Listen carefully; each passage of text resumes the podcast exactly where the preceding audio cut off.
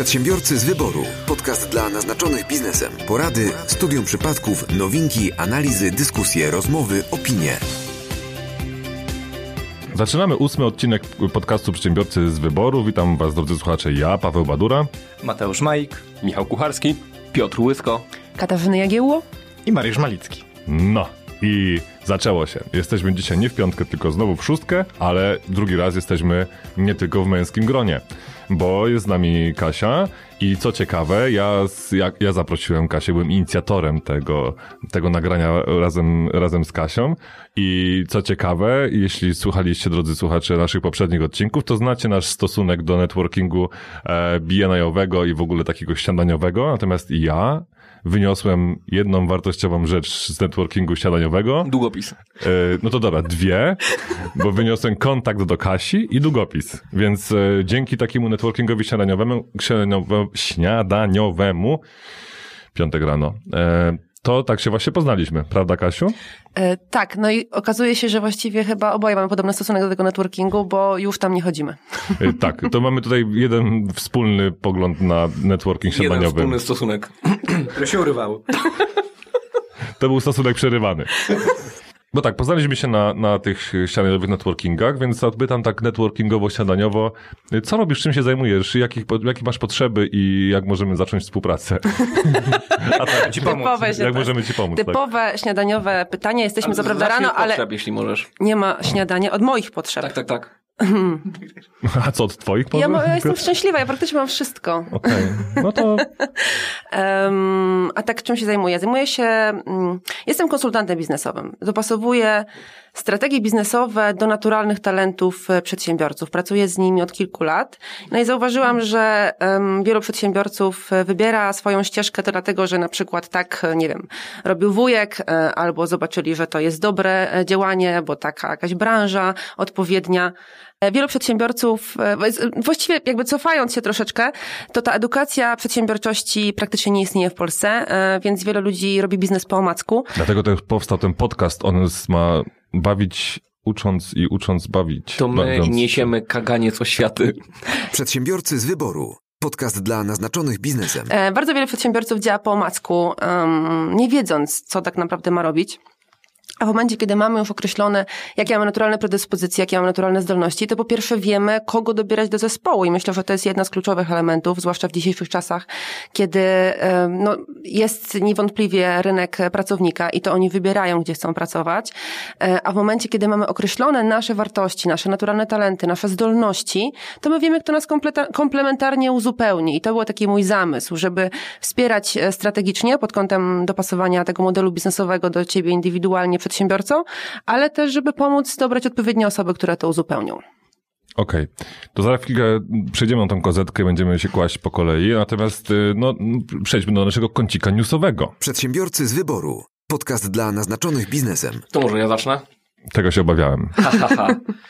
Jest piątek, do wieczora jeszcze trochę czasu, więc yy, proponuję Państwu poradnik, jak zaliczać w koszty jakie wydatki na dom może odliczyć przedsiębiorca prowadzący działalność gospodarczą w miejscu zamieszkania? To był problem, który od wielu lat towarzyszył wszystkim polskim przedsiębiorcom, szczególnie tym, którzy prowadzą e, działalność gospodarczą w, we własnym domu, ale nie tylko. Nawet jak. W mieszkaniu też? W mieszkaniu, tak, w mieszkaniu też. Natomiast nie tylko. No niestety wielu przedsiębiorców, nawet jak nie prowadziło biznesu w swoim mieszkaniu, to próbowało jakieś tam zakup nowej kanapy czy malowanie przedpokoju wliczyć, wliczyć w koszty. E, no i niestety, jak Urząd Skarbowy to zauważył, no to e, mieliśmy mały problem.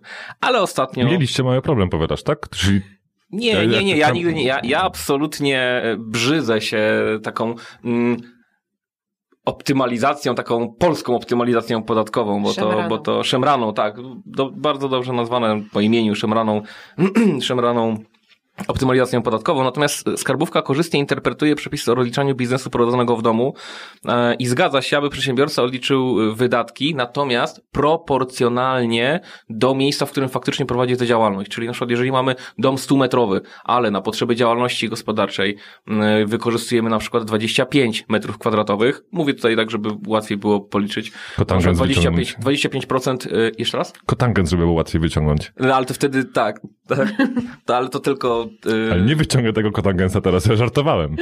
Przecież jest piątek. Nie będę nic wyciągał. Wrócę do tematu. Nie da się wyciągnąć, to już jest wyciągnięte. Kawa na ławę. Kawa na ławę. Tak, śniadanie mistrzów. Słuchajcie, yy, mogę dokończyć? Jak 20, jeżeli, jeżeli wykorzystujecie 25% powierzchni swojego domu, to możecie zaliczyć 25% kosztów.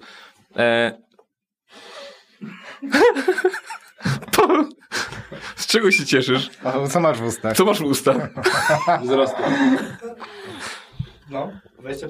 Dobrze, ja już wiem, z czego Paweł, ja wiem, z czego Paweł się, Paweł się śmieje, to może teraz e, powiem, najpierw powiem cytat. O, Keith, Keith, Keith Richards, gitarzysta Rolling Stones powiedział kiedyś, nie da się zaliczyć wszystkich kobiet na świecie, ale trzeba próbować.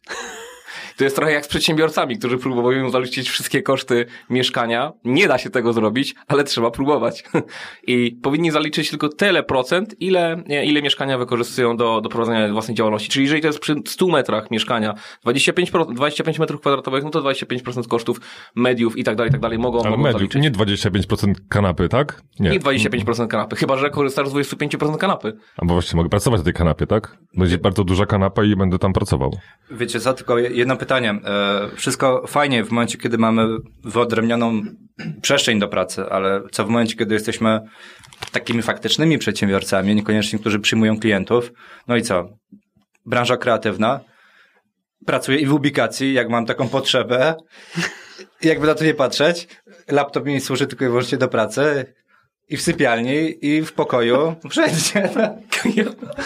Ja nie życzę ci, nie życzę, nie życzę ci tego, Mateusz, ale w przypadku jakiejkolwiek kontroli i sporu z Urzędem Skarbowym, ja strasznie chciałbym cię reprezentować. Szczególnie chciałbym poruszyć ten wątek pracy na ubikacji.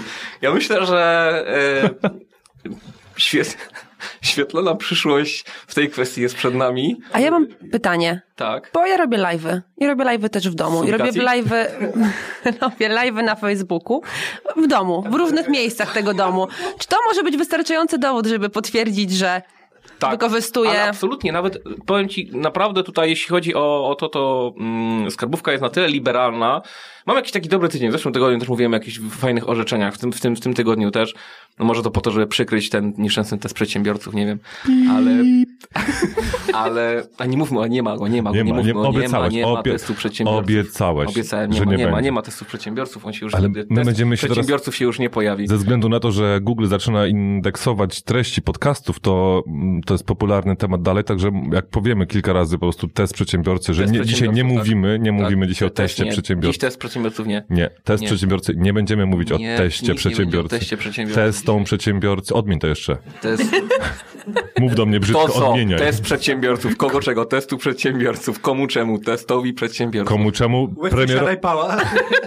Na rentę. Komer, komu, komu czemu premierowi. E, natomiast wracając, wracając do odpowiedzi, to mm, nie, nie, nie musisz tego aż tak bardzo udowadniać, bo na przykład e, to orzeczenie, które zostało wydane w tej sprawie, w której, w której e, toczył się spór, mm, a raczej to chyba interpretacja mm, indywidualna, pracownik przedsiębiorca miał biurko i po prostu wytyczył sobie, miał jeden pokój, wytyczył sobie granicę, nie wiem, no tak, może to śmiesznie zabrzmi, ale zobaczył na jakiej powierzchni sobie siedzi, jaką powierzchnię mieszkania użytkuje, no i po prostu na tej zasadzie wyliczył, urząd powiedział, ok, może być, no bo to też, no nie ma, nie ma przepisów, które tak idealnie by mówiły, że na przykład, jeżeli zajmujesz powierzchnię, e, nie wiem, twoje krzesło plus biurko plus jedna trzecia kuchni, prawda? No nie, to Naprawdę, nie możesz liczyć w 100%, no bo na mhm. przykład w sypialni nie pracujesz. No jeżeli masz biurko gdzieś, ty pracujesz w sypialni, tak? No, ja ty, leżę ty jesteś aktorem porno, wiesz, to jest coś innego.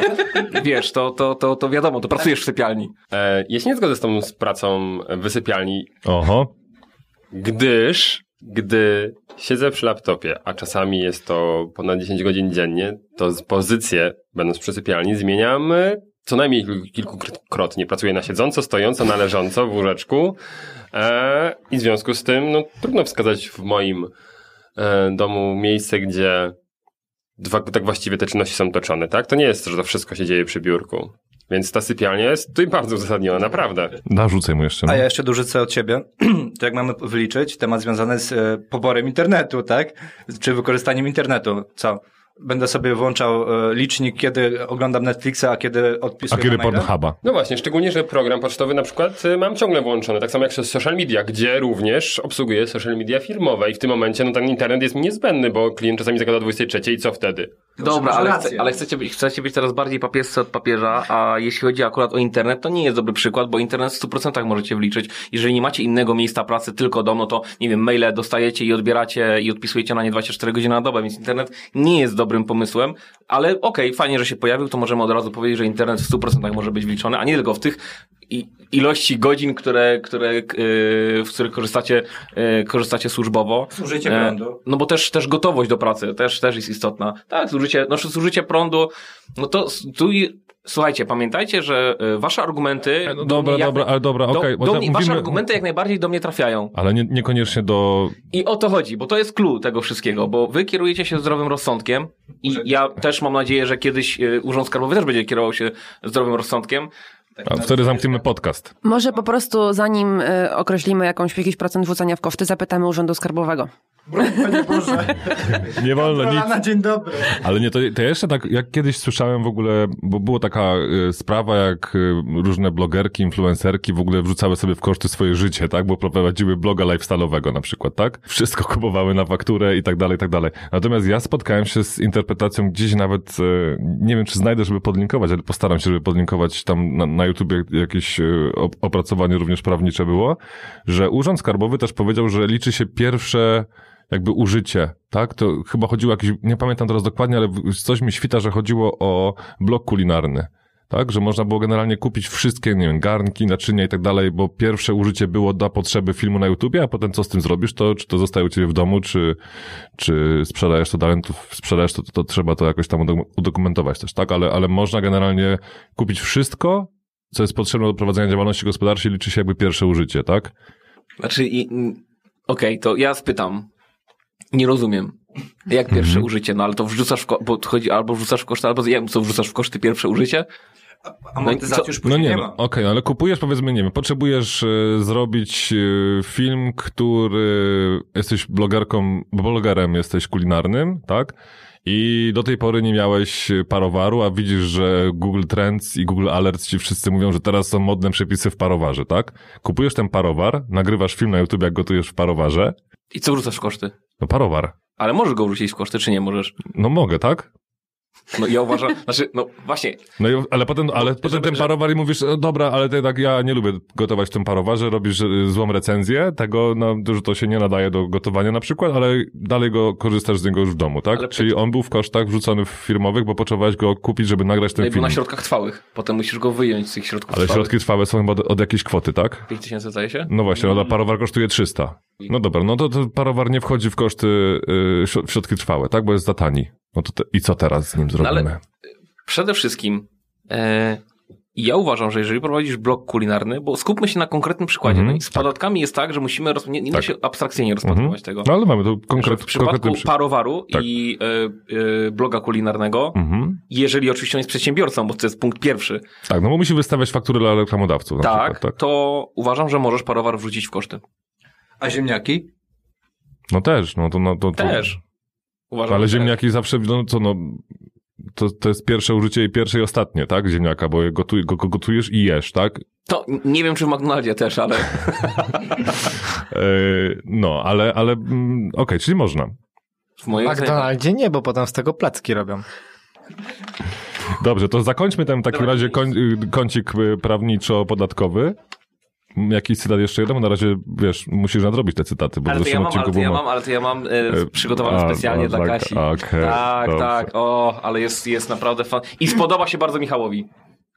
On jest taki trochę dla Michała, trochę dla Kasi. musisz grać w Candy Crush. No to super, to w całej Polsce dwóm osobom się spodoba.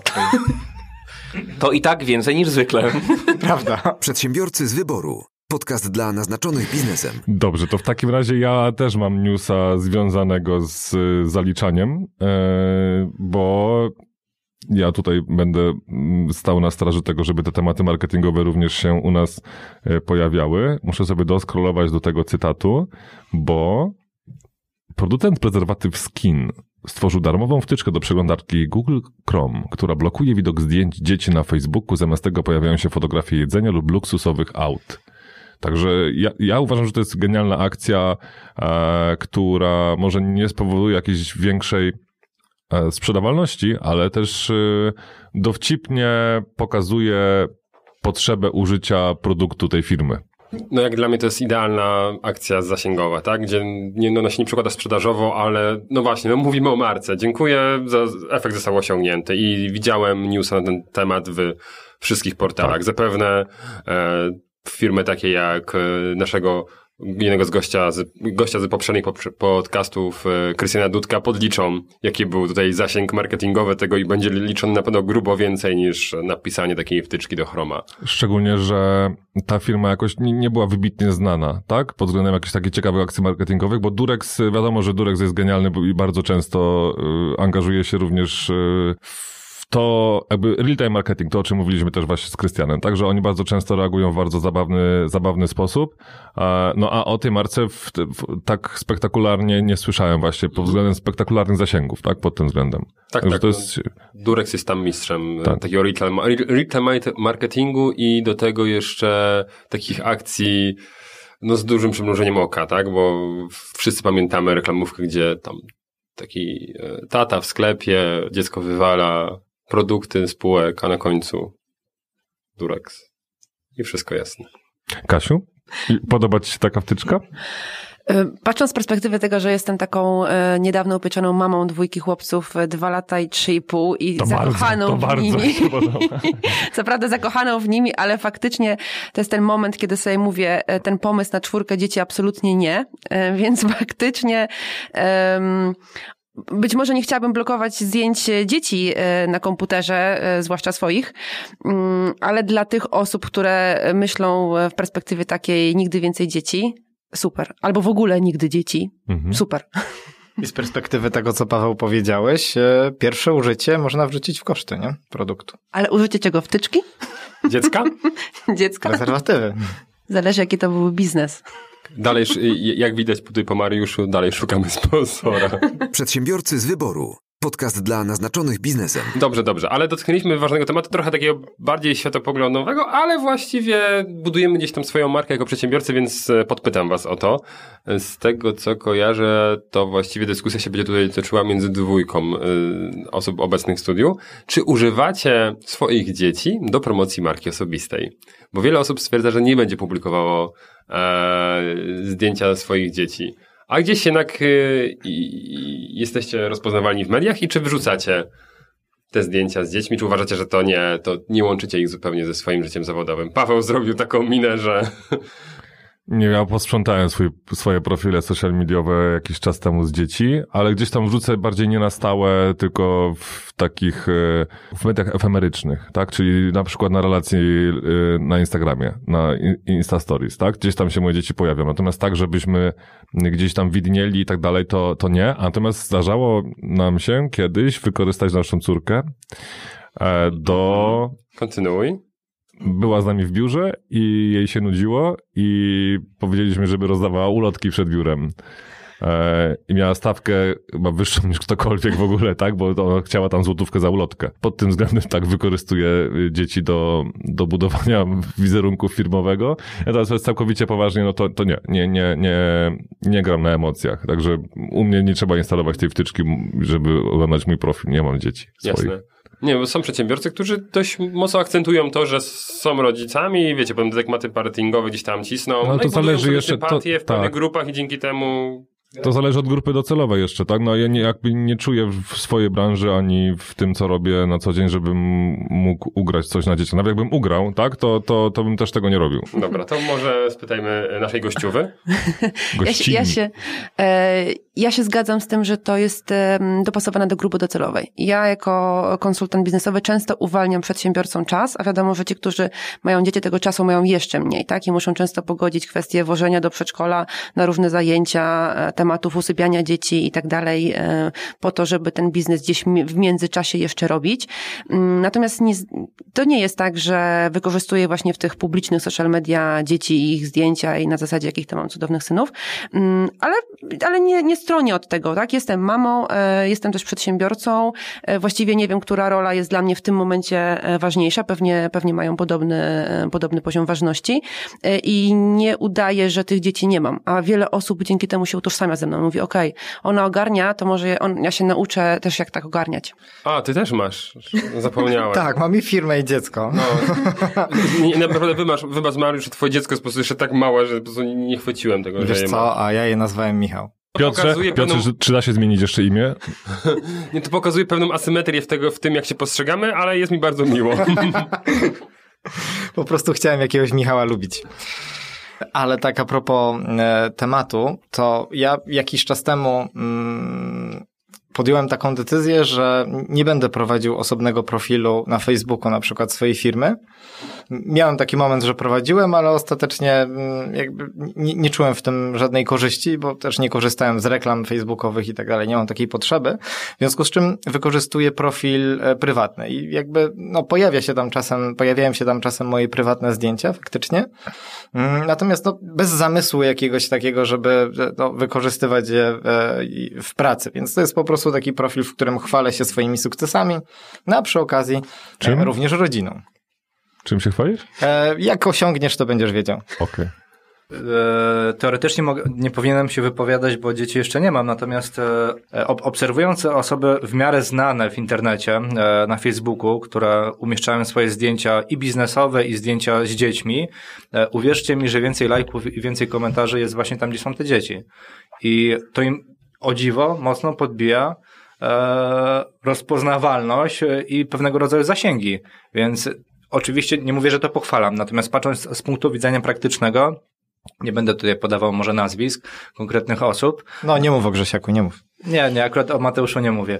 E, natomiast faktycznie tak to się dzieje, nie? że nie wiem, wrzuca ktoś zdjęcie z biura z ekipą, jest tam 20 lajków, a wrzuca zdjęcie dzieciaka, którego odprowadza do szkoły z jakimś tam postem e, około biznesowym, jest, nie wiem, 80 albo 150 albo 200 lajków, tak i jeszcze super dużo komentarzy. No okej, okay, tylko czy to się przekłada na czy to są, te zasięgi mogą się przełożyć na jakieś, wiesz, yy, zalety biznesowe jeszcze, tak? No, to chyba już bardziej dotyczy troszeczkę wizerunku, nie? Mi się wydaje, że niekoniecznie sprzedaży i marketingu, tylko tego, w jaki sposób nas później kojarzą, nie? Jeśli nas kojarzą jako fajnego tatę, który gdzieś tam odprowadza, jest zaangażowany e, emocjonalnie w rodzinę, to to może się przełożyć w jakiś sposób na biznes pod warunkiem, że ktoś się utożsamia z twoją e, e, wizją świata, tak? Nie będę negocjował z nim ceny, bo zabieram chleb jego dzieciom, tak? Na przykład.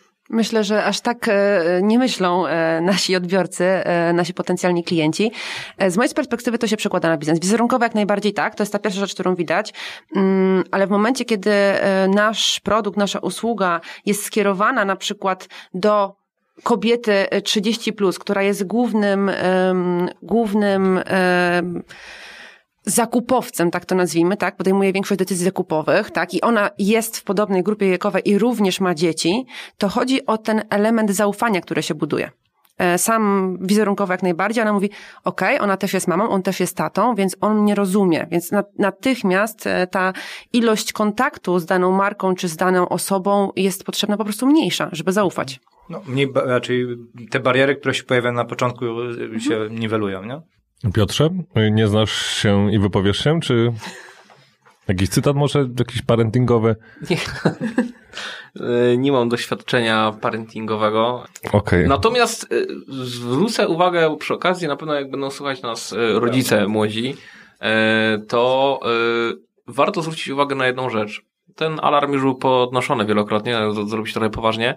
E, ale pamiętajcie, że jeżeli wrzucacie zdjęcia swoich dzieci do internetu, to yy, nie macie konta prywatnego, czy tam jakichś nie macie ustawień prywatności, że mogą zobaczyć tylko wasi znajomi, no to yy, będą mogli zobaczyć wszyscy, a wśród tego ogółu nazwanego wszyscy są też zwyrole jacyś, którzy, którzy mogą patrzeć na wasze dzieci innym okiem niż o, jakie ładne, słodkie bobo, E, I no warto się zastanowić, czy, no pamiętajcie, że czasy są takie, że dziecko za parę lat wejdzie do internetu i znajdzie swoje, swoje zdjęcia. No my, my natrafiamy na nasze zdjęcia, nie wiem, przeprowadzając się albo, albo porządkując stare garderoby, prawda?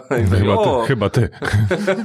Ale wiesz, wiesz, wiesz o co tak, mi tak, chodzi. Tak, wiem, wiem, wiem. Warto, warto się tym zastanowić. Dziecko nie ma, e, to nawet był też doniosły problem prawny, dziecko nie ma żadnej możliwości ochrony ani obrony przed tym, co jego rodzice publikują w internecie. Może nas pozwać, tak? Właśnie nie może. Ale jak już będzie miał 18 lat? Teoretycznie tak. tak. Teoretycznie tak, tylko no naprawdę jako rodzic, i to mówię, mówię, yy, myślę, że każdy rodzic powinien o tym wiedzieć, że musi myśleć za, nie, nie tylko za siebie, ale też za to dziecko, którego zdjęcie publikuje. Yy, I właśnie był taki yy, case, ale to akurat w, w jakimś y, angielskojęzycznym czasopiśmie. Co jeśli rodzic wrzuci prześmiewcze zdjęcie swojego dziecka i to dziecko jest urażone? To nie mam żadnego teoretycznie mechanizmu prawnego.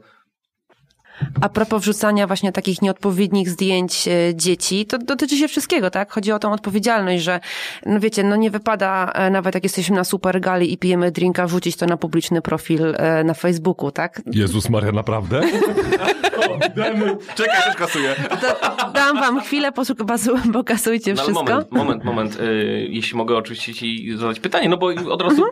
przychodzi mi na myśl, a co jeśli, tak jak ja na przykład, jesteś gwiazdą roka, tak, wszystko zależy od tego, co chcesz przekazać, tak? Jakie, w jaki sposób chcesz być postrzegany, no bo niektórym naprawdę pasuje, mamy tutaj taką bibę z ze znajomymi i e, wiecie, uderzamy się szklaneczkami, jest Nie. fajnie, jest impreza, super, tak? Ale jeżeli jesteś e, poważnym przedsiębiorcą, który... adwokatem. Tak, na, na przykład, tak? No to, to bardziej chyba wypada, nie? Jest jak, jak szkoda, że Andrzej Chyra nie korzystał z swoich usług. Przedsiębiorcy z wyboru. Podcast dla naznaczonych biznesem. Ostatnio mieliśmy odcinek mocno startupowy, więc y, o takim życiu startupowym i związanym z inwestorami chciałem Was y, troszkę podpytać. Mm, Doc Planner zebrał właśnie rundę e, kolejną inwestycyjną 80 milionów euro. Od samego początku zebrali już 130 milionów euro, to jest ponad pół miliarda e, złotych.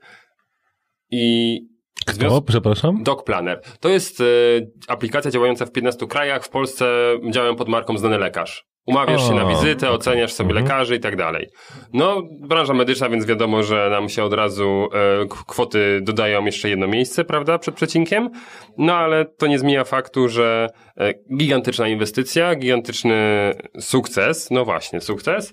Mm, jakie jest wasze zdanie? Bo to jest coś, co przy, na etapie rozwoju startupu, gdy pyknie, zazwyczaj się pojawia, e, że pojawia się anioł biznesu, fundusz VC, i lepiej mieć kawałek tortu, czy cały tort? Czy lepiej za ileś procent udziałów, waszym zdaniem, tak naprawdę sprzedać swoją firmę i pełnić tam tylko funkcję zarządcy, CEO albo, mm, no, równo, równo, równoważną, czy jednak tak e, tutaj manewrować e, tymi inwestycjami, żeby zawsze te ponad 50% w firmie było. Trochę było już na ten temat mówione podczas podcastu z Pawłem Majem, natomiast to, to zależy i przede wszystkim zależy od tego, w jaki sposób chcemy nasz biznes później rozwijać, tak? Ponieważ jeżeli chcemy szukać inwestora, to w pierwszej kolejności powinniśmy się zastanowić, e, ile potrzebujemy środków na rozwój tej firmy, tego startupu. Jeżeli potrzebujemy małą ilość środków, no to faktycznie może w ogóle warto poszukać gdzieś indziej, e, e, czy w formie dotacji, czy w formie innych środków inwestycyjnych. Natomiast dużo startupów robi ten problem na samym początku i ten błąd popełnia, że bardzo dużą ilość udziałów oddają w, pierwszym, w pierwszej czy w drugiej rundzie i w tym momencie, no niestety, ale to, co Michał, ty powiedziałeś, pozbywają się tej większości e, dotyczącej podejmowania decyzji, e, no i pojawia się problem, tak, bo bardzo często później kolejne fundusze, które są nam, nam potrzebne, już milionowe w momencie, kiedy biznes się rozwinie, e, inwestor nie chce przeznaczyć. Dlaczego? No bo my nie jesteśmy w stanie się już podzielić z nim konkretnymi udziałami e, i nie ma miejsca na kolejnego inwestora, także na tym warto o tym warto pamiętać i zastanowić się na samym początku, w jaki sposób chcemy budować biznes i na jakim etapie rozwoju biznesu będziemy potrzebowali danych środków. Czasami da się to przewidzieć, a czasami nie. Nie, nie wiem, czy dobrze zrozumiałem intencję Twojego pytania w ogóle, czy jest sens, e, albo czy, czy, czy pytałeś, czy, czy wchodzić, czy oddawać, czy nie oddawać, tak? Ale mm, pod względem, czy w ogóle pozwalać funduszom w siebie inwestować? Czy nie? Nie, nie, pozwalać, no bo zakładamy, że ten startup No musi jednak, być, no, tak, musi. to jest prawie, jak prawie mus, Im tak? bardziej global, tym większa Tak. kasa jest potrzebna, to co Mateusz też E, w powiedział. związku z tym, no tylko ile?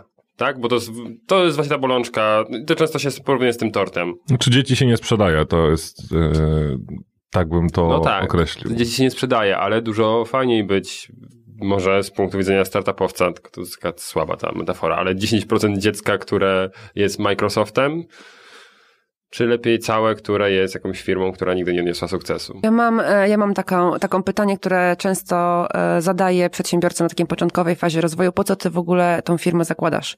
Bo jeżeli ty chcesz mieć lokalny biznes, e, który sobie działa i masz go przekazać docelowo, teoretycznie dzieciom, bo nie wiadomo jak to będzie, no to nie próbujmy z tego robić ogromnego projektu wielomilionowego na skalę globalną. A jeżeli z założenia jest to biznes i tam takie przypadki, że ktoś mówi, ok, ja dążę do tego, żeby później sprzedawać licencje albo franszyzy, albo jeszcze jaką inną formę, która pozwala na globalizację, to wtedy jakby zupełnie innymi założeniami zaczynam od początku i budowanie modelu biznesowego właściwie od tego należałoby zacząć. Odpowiedzieć sobie na takie fundamentalne pytanie, po co mi ten biznes? Przedsiębiorcy z wyboru. Podcast dla naznaczonych biznesem. Mam newsa. E, Znaczy, nie wiem, czy to jest news, bardziej e, problem. Anegdotka taka. Bardziej problem. E, Słuchajcie, nie, ale wiedziałem, że dzisiejszy temat będzie taki troszkę z pogranicza HR-u, tak bym powiedział, no bo będziemy mówić o tym, w jaki sposób dobierać sobie e, ludzi do pracy i tak dalej. Partnerów. E, I mm, e, już poruszaliśmy ten temat, że, że, że w naszym podcaście, że ogólnie jest problem ze znalezieniem pracowników na rynku, czyli mamy rynek pracownika, prawda? Znalazłem kilka artykułów y, na, o podobnej tematyce, że z jednej strony jest rynek pracownika, czyli jest dużo miejsc pracy, ale z drugiej strony te miejsca pracy nie spełniają wymagań e, ludzi, którzy no, na tym rynku są i tej pracy e, szukają. Więc to jest taki podwójny problem. A co ciekawe, e, wyodrębnia się już cztery pokolenia różne, które na rynku pracy są. I chciałbym tak teraz przytoczyć króciu, króciutko, jakie to są pokolenia. Po pierwsze, pokolenie baby boomersów, to jest najstarsze pokolenie, którzy mają takie, bo, bo każde z tych pokoleń ma inne wymagania. Coś innego się dla nich liczy. Dla tego najstarszego pokolenia, czyli tam 55 plus, e, tak to jest tutaj e, wskazane, dla nich najważniejsze jest e, no, stabilizacja, czyli stałość zatrudnienia. Tym się przede wszystkim kierują. Po drugie mamy pokolenie X, czyli tak zwane niebieskie kołnierzyki, tak? Dla których z kolei prestiż się najbardziej liczy. Kolejne pokolenie, z którego chyba wszyscy tutaj jesteśmy, to pokolenie e, Y, tak? Czyli milenialsi. Mm, I dla nich najważniejsze jest tak zwany work-life balance. E, no ja tutaj się absolutnie wpisuję. Zresztą co dopiero o tym powiedzieliśmy przy okazji e, mówienia o naszych e, dzieciach, prawda? E, że to się też dla nas liczy, żeby, żeby mieć dla nich jak najwięcej czasu i że nawet nasi klienci mogą e, właśnie ze względu na to wybierać akurat współpracę z nami. Ale co ciekawe, pojawiło się nowe pokolenie, pokolenie Z. Trochę mnie ma- martwi ta nomenklatura, bo to by okazało się, że to już chyba ostatnie pokolenie, skoro to już jest Z. Już jest Z i Z. Ale to tylko w Polsce. Także E, przed nami przyszłość. Najwyraźniej. Natomiast słuchajcie, to pokolenie Z jest nazywane również, e, uwaga, bardzo ładna nazwa, pokoleniem płatków śniegu. E, dlaczego? Dlaczego? Uwaga. My Little Pony. Bo każdy czuje się wyjątkowy. No nie ma dwóch takich samych płatków śniegu, one też tak uważają. I nie, z jednej strony A, wskazuje się, moi drodzy, że jest problem taki, że oni mają oczywiście rozbujałe ego. Ale to nie z tym jest problem. Problem jest z tym, nie z tym, że oni będą u nas pracować i oni będą sobie nie wiadomo co o sobie myśleć. Przyjdą do pracy, będą sobie nie wiadomo co myśleć i zderzą się z rzeczywistością, co niestety znacząco pogorszy ich samoocenę. Nagle. A myślałem, że to w ich wypadku to tym gorzej dla I rzeczywistości. Uwaga, słuchajcie, bo to są, e, to są osoby, które e, urodziły się po 2000 roku, tak? Zatem no, od 15, tam w tej chwili chyba do 18 roku życia, tak? Czy, czy 19. No w każdym razie takie osoby już e, pracują w Dolinie Krzemowej i tam się ten problem w ogóle pojawił. Mianowicie coraz więcej pojawia się tam osób, które chcą zmienić świat, znaczy w krótkim czasie. E, okazuje się, że jeżeli po trzech miesiącach się nie udało, to oni już są zdemotywowani. Nie udało im się wprowadzić tego pomysłu. I teraz... Oni wierzą w taki overnight success, prawda? Dokładnie Że tak. Bo zrobiłeś oni... coś dzisiaj, rano wstajesz, o, milionowa spółeczka. Dokładnie tak. O tym też już mówiliśmy, o tym bardzo często mówi e, Michał Sadowski na swoich, e, podczas swoich prelekcji, że wszyscy go znają od tego, jak on odniósł sukces od jego ostatniej firmy, a potem pokazuje, a znacie tą firmę, a znacie tą, a znacie tą, to są wszystko moje firmy, które no położyłem niestety i... Tak. E... A właśnie y, dzisiaj wrzucił na swojego, y, na swoją relację, widzę, tymczasem właśnie mija 9 lat, od kiedy ruszyły prace nad chyba. Brand24. Tak. W ogóle Michał, Michał jest, y, Michał od y, kilku dni jest w zacnym gronie podcasterów o, również prowadzi podcast, więc witamy, witamy Michale na pokładzie. Ale podlinkujemy jego podcast i liczymy na to, że on też podlinkuje na, nas. Tak, tak, no, w ramach takiej follow for follow, kurtuazji tak, like for like, te sprawy. Tak, to są ale... te, te hashtagi, które Piotr Mariusz, wracając do tego, co mówiłeś, jak się nazywa to pierwsze pokolenie? Baby boomers? Mhm. Mhm. W związku z tym to jest, to jest przepiękne, gdy dzwonią E, do nas i pytają, czy ty dzisiaj byłeś w pracy, bo dla nich ta stabilizacja jest związana z tym, że jedziesz do pracy, prawda, to stabilizacja, prawda, a my tak, no, laptop na kolanach, prawda, gdzieś w drodze, no, no tak, ale no, czy byłeś w biurze? I trudno im to wytłumaczyć, mimo że oni wiedzą, że to my to robimy od, no nie wiem, siedmiu, ośmiu lat, tak? Ja, żeby uspokoić moją mamę, jak dzwoni do mnie tak do godziny 16 w ciągu dnia, to zawsze odpowiadam, co robisz? Jestem w pracy. Nieważne, co robię, jestem w pracy. Jakby, żeby ona miała to poczucie e, takiego bezpieczeństwa, że ja jednak e, nie robię nie wiadomo co, nie wiadomo gdzie, bo akurat jestem e, na kawie z klientem, tak? Dla niej to jest absolutnie dziwne. I kiedy próbowałam jej wytłumaczyć kiedyś moj, moją pracę, bo przez długi czas nie mogła tego zrozumieć, jakby, mm, co takiego właściwie ja robię? Mówię, mamo, ja jestem tak jak ty, bo ona jest emerytowana nauczycielką, tylko ja zamiast dzieci mam przedsiębiorców, ja zamiast 45 minut czasami mam całe dnie. Na tym polega różnica. No i mam wrażenie, że na tym etapie tak. jest, jest i tak wyłączenie. Jest mgła, nie, Wystarcza, no Wystarczająca ilość informacji, więc jakby doszłam tylko do tego, jestem w pracy. Okej. Okay. No i to jest chyba najlepsza opcja, bo to jest, to jest przerąbane właśnie, że no, tam nie ma zrozumienia, że... Ale też czasami właśnie z moją żoną mieliśmy taką refleksję, że e, to jest chyba pokolenie, które nie do końca rozumie to, jakim dla nas narzędziem jest internet. Że to, co oni kiedyś jeździli robić do biura, no my dzisiaj rob, robimy po otwarciu monitora tak naprawdę.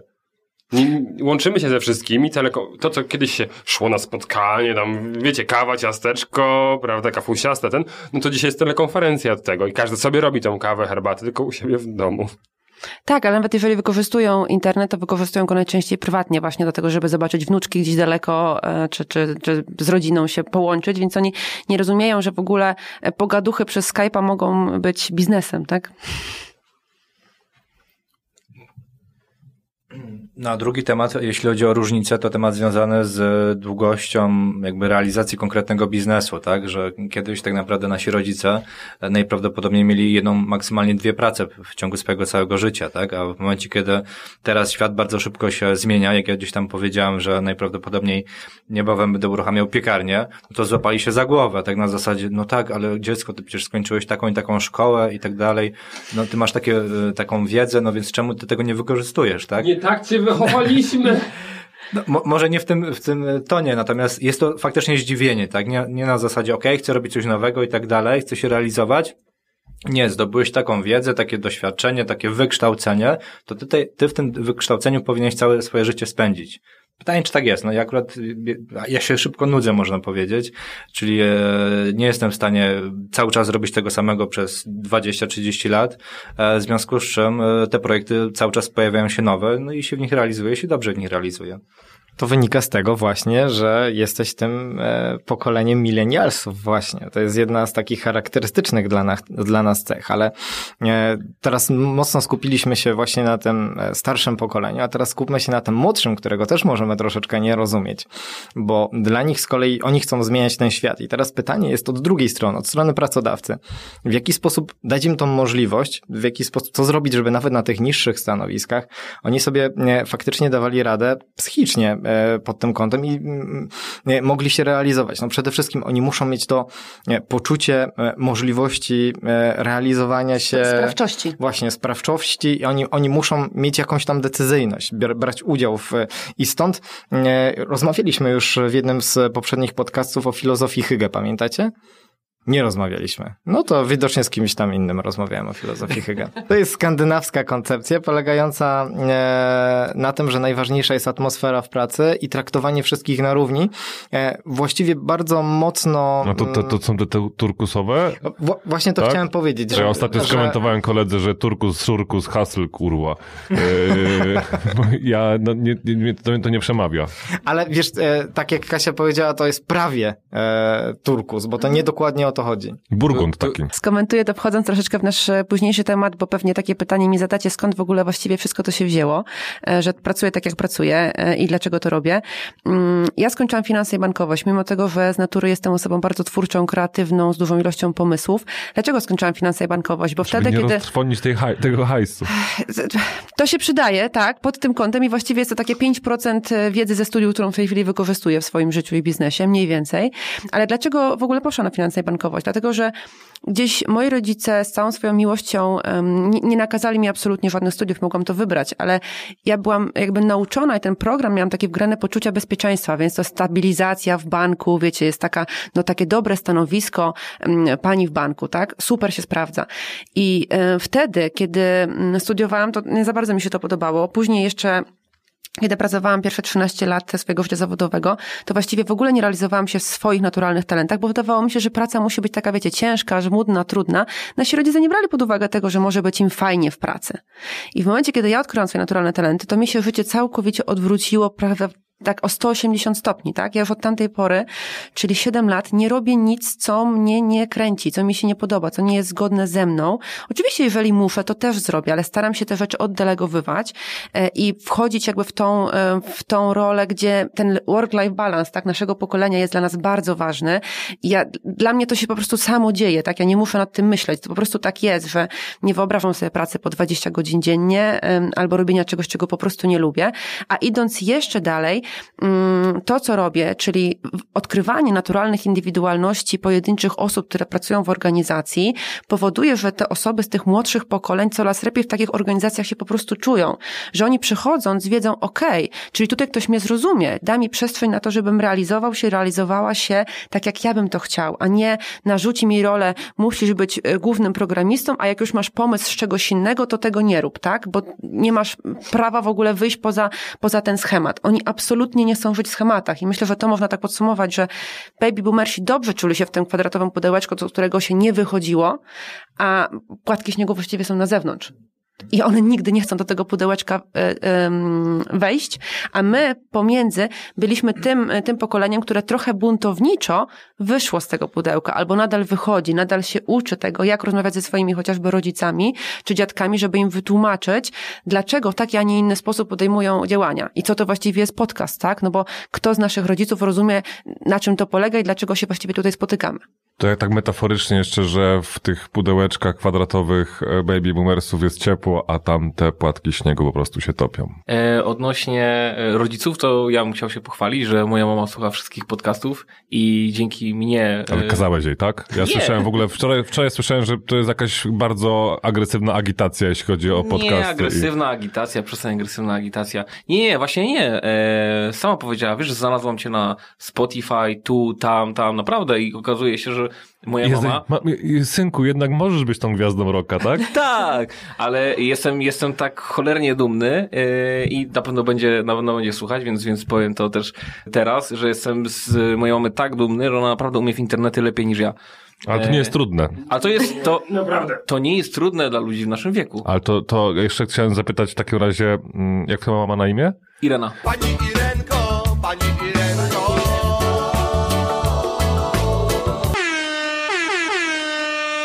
Pani Reno. E, jeśli ja mogę, zostawię w notatkach maila do siebie, zawsze może Pani napisać, żeby wypikać jednak Piotra i, i możemy wysyłać odcinki bardziej merytoryczne od strony Piotra, żeby nie było wstydu w rodzinie. Przedsiębiorcy z wyboru. Podcast dla naznaczonych biznesem. To jeszcze, Kasiu, chciałbym się odnieść do tego, co ty mówiłaś, e, bo mm, Myślę, że to było bardzo e, trafione e, i też posłużę się swoim e, przykładem, bo jak powiedziałeś o bankowości, e, o studiach, no to ja 12 lat e, pracowałem w, w bankowości, w finansach, w korpo e, i w sumie bardzo późno zacząłem być przedsiębiorcą w 2012 roku właściwie. Mm, i zastanawiałem się, dlaczego tak późno właśnie, no bo mm, co, co się stało, że faktycznie wylądowałem w tym, w tym banku i no tyle lat właściwie było mi tam, no muszę się przyznać, dobrze. E, I słuchajcie, wynika to z tego, że jak wchodziłem na rynek pracy, to tak naprawdę mm, praca w bankowości wydawała się absolutnie spełnieniem marzeń. Jak e, moi znajomi, koledzy dowiadywali się, że, że trafiłem do banku, no to tylko pytali, jak ty to w ogóle zrobiłeś? Miałeś jakieś plecy czy coś takiego? Nie, chodziłem po bankach i rozdawałem swoje cefałki i to, to, to był taki mój absolutny cel. E, I wtedy ta przedsiębiorczość nie była taka modna. Nie, nie, nie było czegoś takiego, że e, ludzie e, mieli taką potrzebę, żeby, żeby być przedsiębiorcami, żeby coś kreować i tak dalej. Ta przedsiębiorczość w tamtych czasach kojarzyła się z prywaciarzami. Prawda? Dokładnie tak. tak. Ja będę prywaciarza robił. Z kombinatorstwem, dokładnie. Na pewno nie z wolnością i zrobieniem tego, na co masz ochotę w fajny, fajny sposób. Dlatego bardzo się cieszę, że te czasy się zmieniły i bardzo się cieszę, że jednak moim zdaniem w odpowiednim dla siebie momencie, e, no jednak zacząłem robić faktycznie tak jak ty powiedziałaś, e, to co sprawia mi przyjemność. E, I obojętnie, czy współpracuję czasem z jednym dużym klientem i to dłużej trwa, czy mam tych klientów wielu, no faktycznie robię to, co, co lubię robić. Tak, jeżeli już jesteśmy jeszcze w tym temacie, to, to chciałabym się z Wami podzielić e, tym, że taką moją osobistą misją jest właśnie rozwój przedsiębiorczości, ale rozumianej takiej jako właśnie samodzielność i odpowiedzialność w połączeniu z tym, co lubimy robić. No bo to nie chodzi tylko o to, żeby teraz e, całkowicie zrzucić z siebie odpowiedzialność, być wolnym ptakiem i, i po prostu e, coś tam kombinować, tak jak powiedzieliśmy. Więc bardzo mi zależy i myślę, że to jest taka moja przyszłość, żeby rozwijać również przedsiębiorczość u dzieci i nastolatków. Bo ewidentnie idziemy w tym kierunku, że e, rozwija się ten sposób myślenia. Ja sama jestem otwarta nie tylko na zatrudnianie pracowników, ale również na współpracę, e, taką właśnie kooperację z innymi, którzy też mają taki właśnie przedsiębiorczy sposób myślenia, czyli właśnie odpowiedzialny, samodzielny, chętny do dzielenia się, taki chętny do współpracy, do robienia czegoś większego razem.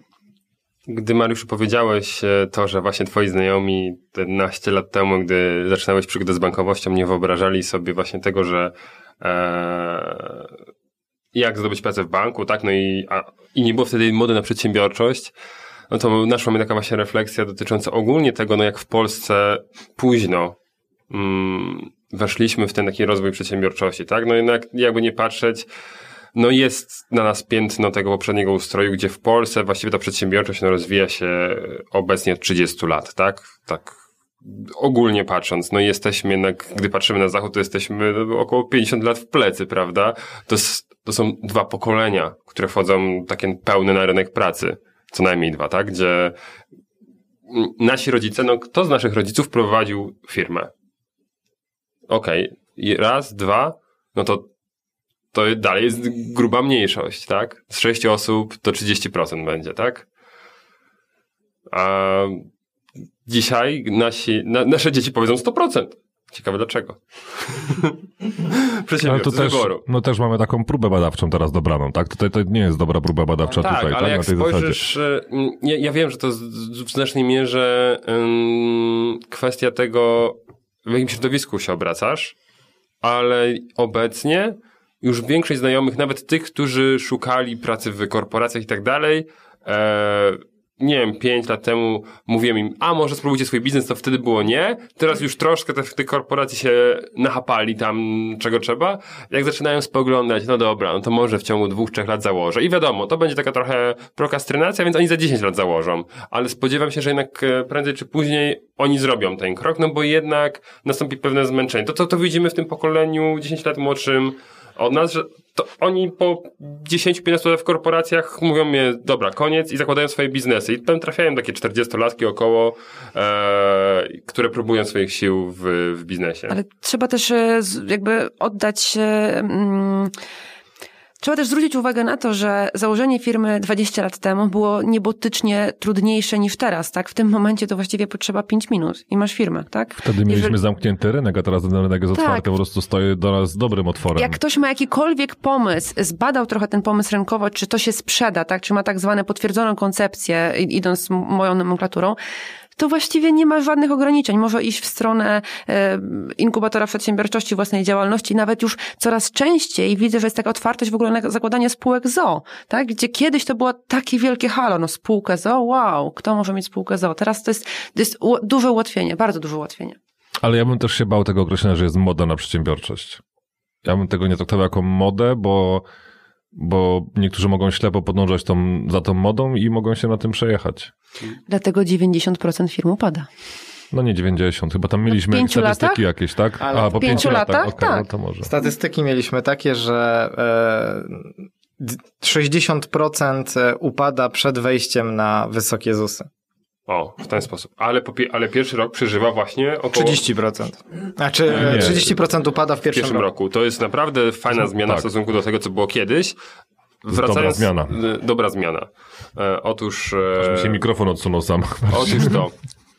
E, Pawle, ja się troszkę z tobą pokłócę co do tej mody na przedsiębiorczość, bo jednak myślę, że takie coś e, funkcjonuje. Jakkolwiek byśmy to nie nazwali, e, no ale nie, ja, ja, wiem, że ona funkcjonuje, tylko że to jest złe. Ja powiedziałem, że to, to nie, niekoniecznie może przynieść dużo dobrego, taka moda na przedsiębiorczość. No myślę, że, jedno, że jednak to jest ten dobry kierunek. Oczywiście zawsze do, do, wszystko ma dwie strony, ale jednak to jest ten kierunek właściwy. Yy, I chciałem jeszcze ci powiedzieć, że z mojej perspektywy maleje ta presja społeczna związana z tym, że kiedyś, e, gdy ktoś zakładał firmę, to był hejt taki trochę, tak? A po co ci to? A kredyty weźmiesz? A dzisiaj oczywiście to się pojawia, ale jest to już dużo mniejsze e, niż, no ja mówię nawet ze swojej perspektywy, niż 7 lat temu, gdy otwierałem swoją firmę, to jednak te obawy były dużo większe. A dzisiaj, gdy ktoś mówi, że otworzy swoją markę, firmę, no okej, okay. raczej good luck. Y, ludzie dostrzegają pewne zagrożenia, ale nie jest to już to samo, co wtedy. Mi się wydaje, że nie jest moda na przedsiębiorczość, ale bardziej moda na samorealizację i na to, że dane osoby niekoniecznie chcą iść od razu śladami swoich rodziców. Pamiętajmy, że nasze pokolenie i pokolenie młodszych osób, no nie pamiętają, inaczej, my może jeszcze pamiętamy granice, ale one już się powoli gdzieś tam kończyły, tak, jeśli chodzi o granice i, i wyjazdy do innych krajów. I też jesteśmy w stanie dużo szybciej różnego rodzaju ciekawe pomysły kreować. Wcześniej ten rynek był mocno zamknięty, tak, i mimo wszystko tam była e, pewnego rodzaju kombinacja, tak? W jaki sposób załatwi, załatwić dany towar i tak dalej. Networking bardzo dobrze działał. Wtedy to tak się może nie nazywało. Natomiast faktycznie wymiana informacji była. Teraz mamy to ułatwione i znowu podkreślę, moim zdaniem to nie jest moda na przedsiębiorczość, ale na to, żeby się samorealizować i żeby być może zmienić coś niekoniecznie w świecie, ale w swoim jakimś najbliższym otoczeniu. Te osoby chcą to robić, tak? No bo widzą pewną odpowiedzialność za drugiego człowieka. Przedsiębiorcy z wyboru. Podcast dla naznaczonych biznesem. E, ogłoszenia związane z ciekawym miejscem pracy. E, ile osób z Was ma aktualny paszport? Ja mam. Okej, okay, wszyscy mają, dobra, to się nadajemy. Wszyscy mamy ukończone 20, 21 rok życia. E, czy jesteśmy wszyscy elastyczni? Jako tako. Wydaje mi się, że część z nas mo mogłaby być. E, bardzo fajne ogłoszenie o pracę firma Hash Hash firma, która się zajmuje e, sprzedażą e, dóbr luksusowych, e, e-sklep i fajne zarobki. Jeżeli właśnie jesteśmy elastyczni, jesteśmy w stanie podróżować po całym świecie. A jak bardzo elastyczni? Także firma dzisiaj zadzwoni, a jutro lecisz do Meksyku. Do Meksyku to spoko. A widzisz. To jest jeden oczywiście z adresów. Natomiast czym się firma zajmuje i, i, i jakie będzie wasze zadanie? Macie testować ekskluzywne jachty. Macie... O nie, to ja odpadam tak? Choroba? No, tak, mi jest niedobrze na darze Pomorza przedsumowanym. No to już mamy mniejszą konkurencję, ale e, dokończę wam całe ogłoszenie. E, jesteście w stanie wyciągnąć rocznie około 250 tysięcy złotych. O, chociaż to ta choroba nie, nie jest aż taki duży problem. A widzisz, e, elastyczność taka, że cię wyślą maksymalnie do 50 miejsc, gdzie 50 jachtów musisz sobie bardzo dobrze, wnikliwie zwiedzić, spędzić na każdym jachcie 7 dni i, na, i później napisać recenzję. Ja mam kurs sternika, to ja już jestem do przodu. No i widzisz, ty jesteś do przodu, ja mam kurs e, związany z ogólnie piciem dobrego e, szampana. Nie, oczywiście się śmieję, natomiast tam szampan też będzie. Wtedy możesz ciężko mieć jakby ze sprawdzaniem tego jachtu już później. Obawiam się, że tak. Do, do czego zmierzam? Zauważcie, że na pewno dwa z trzech pokoleń się nadaje na tego typu ogłoszenie o pracę w ogóle co, co, jak się zmienia tak naprawdę rynek. Teraz tego typu ogłoszenia się pojawiają coraz częściej. E, pamiętam, że różne firmy w ten sposób zaczęły działać. I to jest ogłoszenie poważne, natomiast e, jaki jest fame w internecie mówiący o tego typu pracy i jest bitwa i zastanawiam się, czy test naszej gościni mógłby ułatwić w jakiś sposób wybór odpowiedniej osoby, która mogłaby w ten sposób pracować dla firmy Hashash. A to pomyślcie, ile te, ci producenci tych jachtów muszą płacić w ogóle hajsu w ogóle za te testy. Nie? Bo to jest firma, rozumiem, która nie, nie jest producentem e, nie, oni jachtów, tylko sprzedaży. Hmm. Nie byłem trzy razy na Mazurach, więc to chyba wygrywam w przedbiegach. Ale ty byłeś na rybach, pierwsze to też nie liczę. Ale łódką płyną na te ryby. No właśnie. Taką drewnianą. Łódka to nie jacht. Ale też pływa, no. O matko. O. Piotr co weekend pływa łódką Bols. Może ja odpowiem na pytanie, tak? Bo powiedział e, Mateusz, e, powiedział Mateusz, że czy takim testem można um, zdiagnozować, czy, odpowiedź, czy ta osoba akurat nadaje się na tego typu um, stanowisko. E, na pewno test, który stworzyłam, test na stronie styllidera.pl um, pomaga określić, jakie ja mam naturalne predyspozycje. Ale myślę, że um, to już tutaj też wasze głosy się pojawiły, że to jest test, który ma jednak tylko pięć pytań, więc jest duże prawdopodobieństwo błędu. Zgadzam się z tym. To jest tylko test taki zajawkowy po to, żeby zainteresować ludzi tematem, żeby w ogóle zaczęli się interesować tym, że można siebie zbadać pod tym kątem, co ja naprawdę lubię. Nie każdy siebie tak dobrze zna, że od urodzenia wie, że chce jeździć e, w Formule 1 tak jak Kubica, tak? Niektórzy trochę dłużej czekają na to, żeby odkryć swoje powołanie. Ja na przykład dopiero w wieku 30 lat e, to zrobiłam i dowiedziałam się, jakie są moje zdolności. A wracając do pytania i do, mm, do tej e, pozycji. Jeżeli E, firmie Hash Hash, tak? Tak się nazywa. Mm, dla niej najistotniejsze będzie to, że ktoś musi być taki bardzo rzetelny, skrupulatny, dokładny i precyzyjny, to na pewno nie e, proponowałabym na to stanowisko osób zbyt kreatywnych, zbyt takich, które lubią pić tego szampana e, i nawiązywać nowe relacje, bo niekoniecznie sprawdzą się właśnie w tej roli tak naprawdę testera jakości. Wbrew pozorom jest to bardzo odpowiedzialna praca, e, bardzo skrupulatna, pewnie milion checklist, które trzeba odhaczyć, a czy to, a czy tamto, a czy jeszcze coś, a może jeszcze trzeba zwrócić uwagę na rzeczy, które nawet na tej checkliście nie były, więc wbrew pozorom to nie będzie leżenie na leżaku E, z drinkiem e, z palemką, więc tutaj rekomendowałabym osoby o energii Steel. E, a o tym jeszcze więcej powiemy. Kurczę, no to chyba źle przeczytałem ogłoszenie, bo tam cały czas pisano o Wall Street, o szampanach, o drinkach z palemką, no a tutaj jednak zupełnie inne podejście.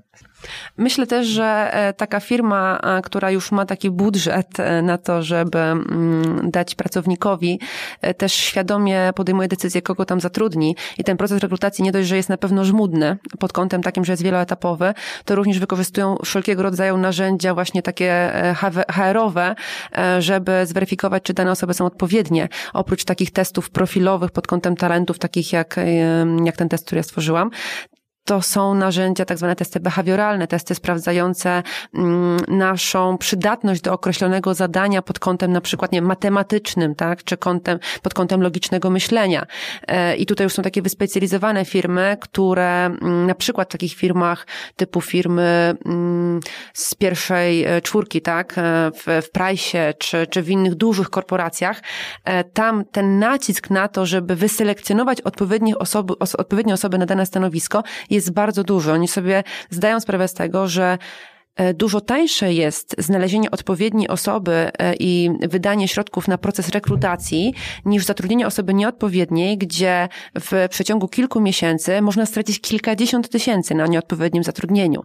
A tutaj w tym przypadku no to jest e, mm, zbyt duże ryzyko, żeby nie przetestować osoby wcześniej. Jako mikro, mali przedsiębiorcy często nie pamiętamy o tym, że proces rekrutacji na stanowisko pracownika powinien być jeszcze bardziej wnikliwy niż proces rekrutacji na stanowisko męża czy żony. Przedsiębiorcy z wyboru. Podcast dla naznaczonych biznesem. Kasiu, zapewne twoim ulubionym programem yy, w telewizji był Mam Talent. Nie mam telewizji od 2006 roku. Ale teraz do meritum. Bardzo poważne pytanie. Kiedyś spotkałem się z e, takim stwierdzeniem. Mm, e, może ty odpowiesz mi na to pytanie. To jest też pytanie, które trochę kieruję do Michała. Kasiu, ktoś kiedyś powiedział, że e, jeżeli możesz wybierać, to zawsze wybieraj, aby być sobą. Mhm. Chyba, że możesz być Batmanem. Wtedy wybierz i bądź Batmanem. Jakbyś mogła mi odpowiedzieć na to pytanie? Prawda, fałsz? Um, ja akurat nie chciałabym być Batmanem. Myślę, że zdecydowanie bardziej odpowiadałbym na przykład kobieta kot. Ale już jeżeli chodzi o twoje pytanie e, konkretnie, mm, to nie jest takie proste wybrać, tak? Patrząc pod kątem e, tego, co mówił też Mariusz odnośnie, odnośnie pokoleń, my za, nie za bardzo mieliśmy przestrzeń na to, żeby sprawdzić, kim my jesteśmy. E, wielu, wiele z nas, dzieci baby boomersów było zaangażowanych w takie domowe prace, w wychowanie młodszego rodzeństwa. Jeżeli mieszkaliśmy na przykład na wsi, to w pracę też na wsi. Nie zawsze mieliśmy przestrzeń na to, żeby się, żeby posprawdzać, czego nie chcemy. Na swoje hobby, na swoje pasje. Teraz um, te młode pokolenia tak naprawdę od najmłodszych lat testują, tak? Trzylatki jeżdżą na zajęcia. Mój syn, trzy i pół roku, powiedział ostatnio, że on chce ćwiczyć breakdance. No i poszliśmy na zajęcia przygotowujące do tego, tak? Trzy i pół latek. I mówi, mama, ja to ich będę uczyć, bo oni nie potrafią. bo on to sobie ćwiczył w domu. Ja nie wiem, skąd on to wie i skąd on to potrafi, ale on już na tym etapie ma takie pierwsze zajawki tego, a może ja bym zaczął ćwiczyć breakdance i to będzie moja pasja i moja przyszłość. Ja nie miałam takich, nie wiem jak wy, ale ja nie miałam takich możliwości, żeby w ogóle sprawdzić zawody zupełnie jakieś abstrakcyjne dla mnie. E, więc to wybranie, kim ja chcę być, ograniczało się bardzo mocno do pewnego e, spektrum zawodów, które znaliśmy, tak? I w tym momencie e, jest duża większ, dużo większa swoboda e, tego bycia sobą, jakby możliwości sprawdzenia tego, co jest nasze. Ja często podpowiadam przedsiębiorcom, którzy są na etapie mm, jeszcze pracy samodzielnej i nie oddelegowują zadań, dopiero się tego uczą i nie wiedzą, w którą stronę pójść, zwłaszcza tacy, którzy nie mają zewnętrznych konsultantów, nie mają wsparcia w postaci wspólników, nie wiedzą z kim przedyskutować. Ja mówię, wiesz co jest wartościowsze? Nie to, jakie błędy popełniłeś pod kątem tego, że coś zrobiłeś źle, tylko bardzo wartościowe jest to, że wyciągasz z tego wnioski i wiesz już, czego nie robić.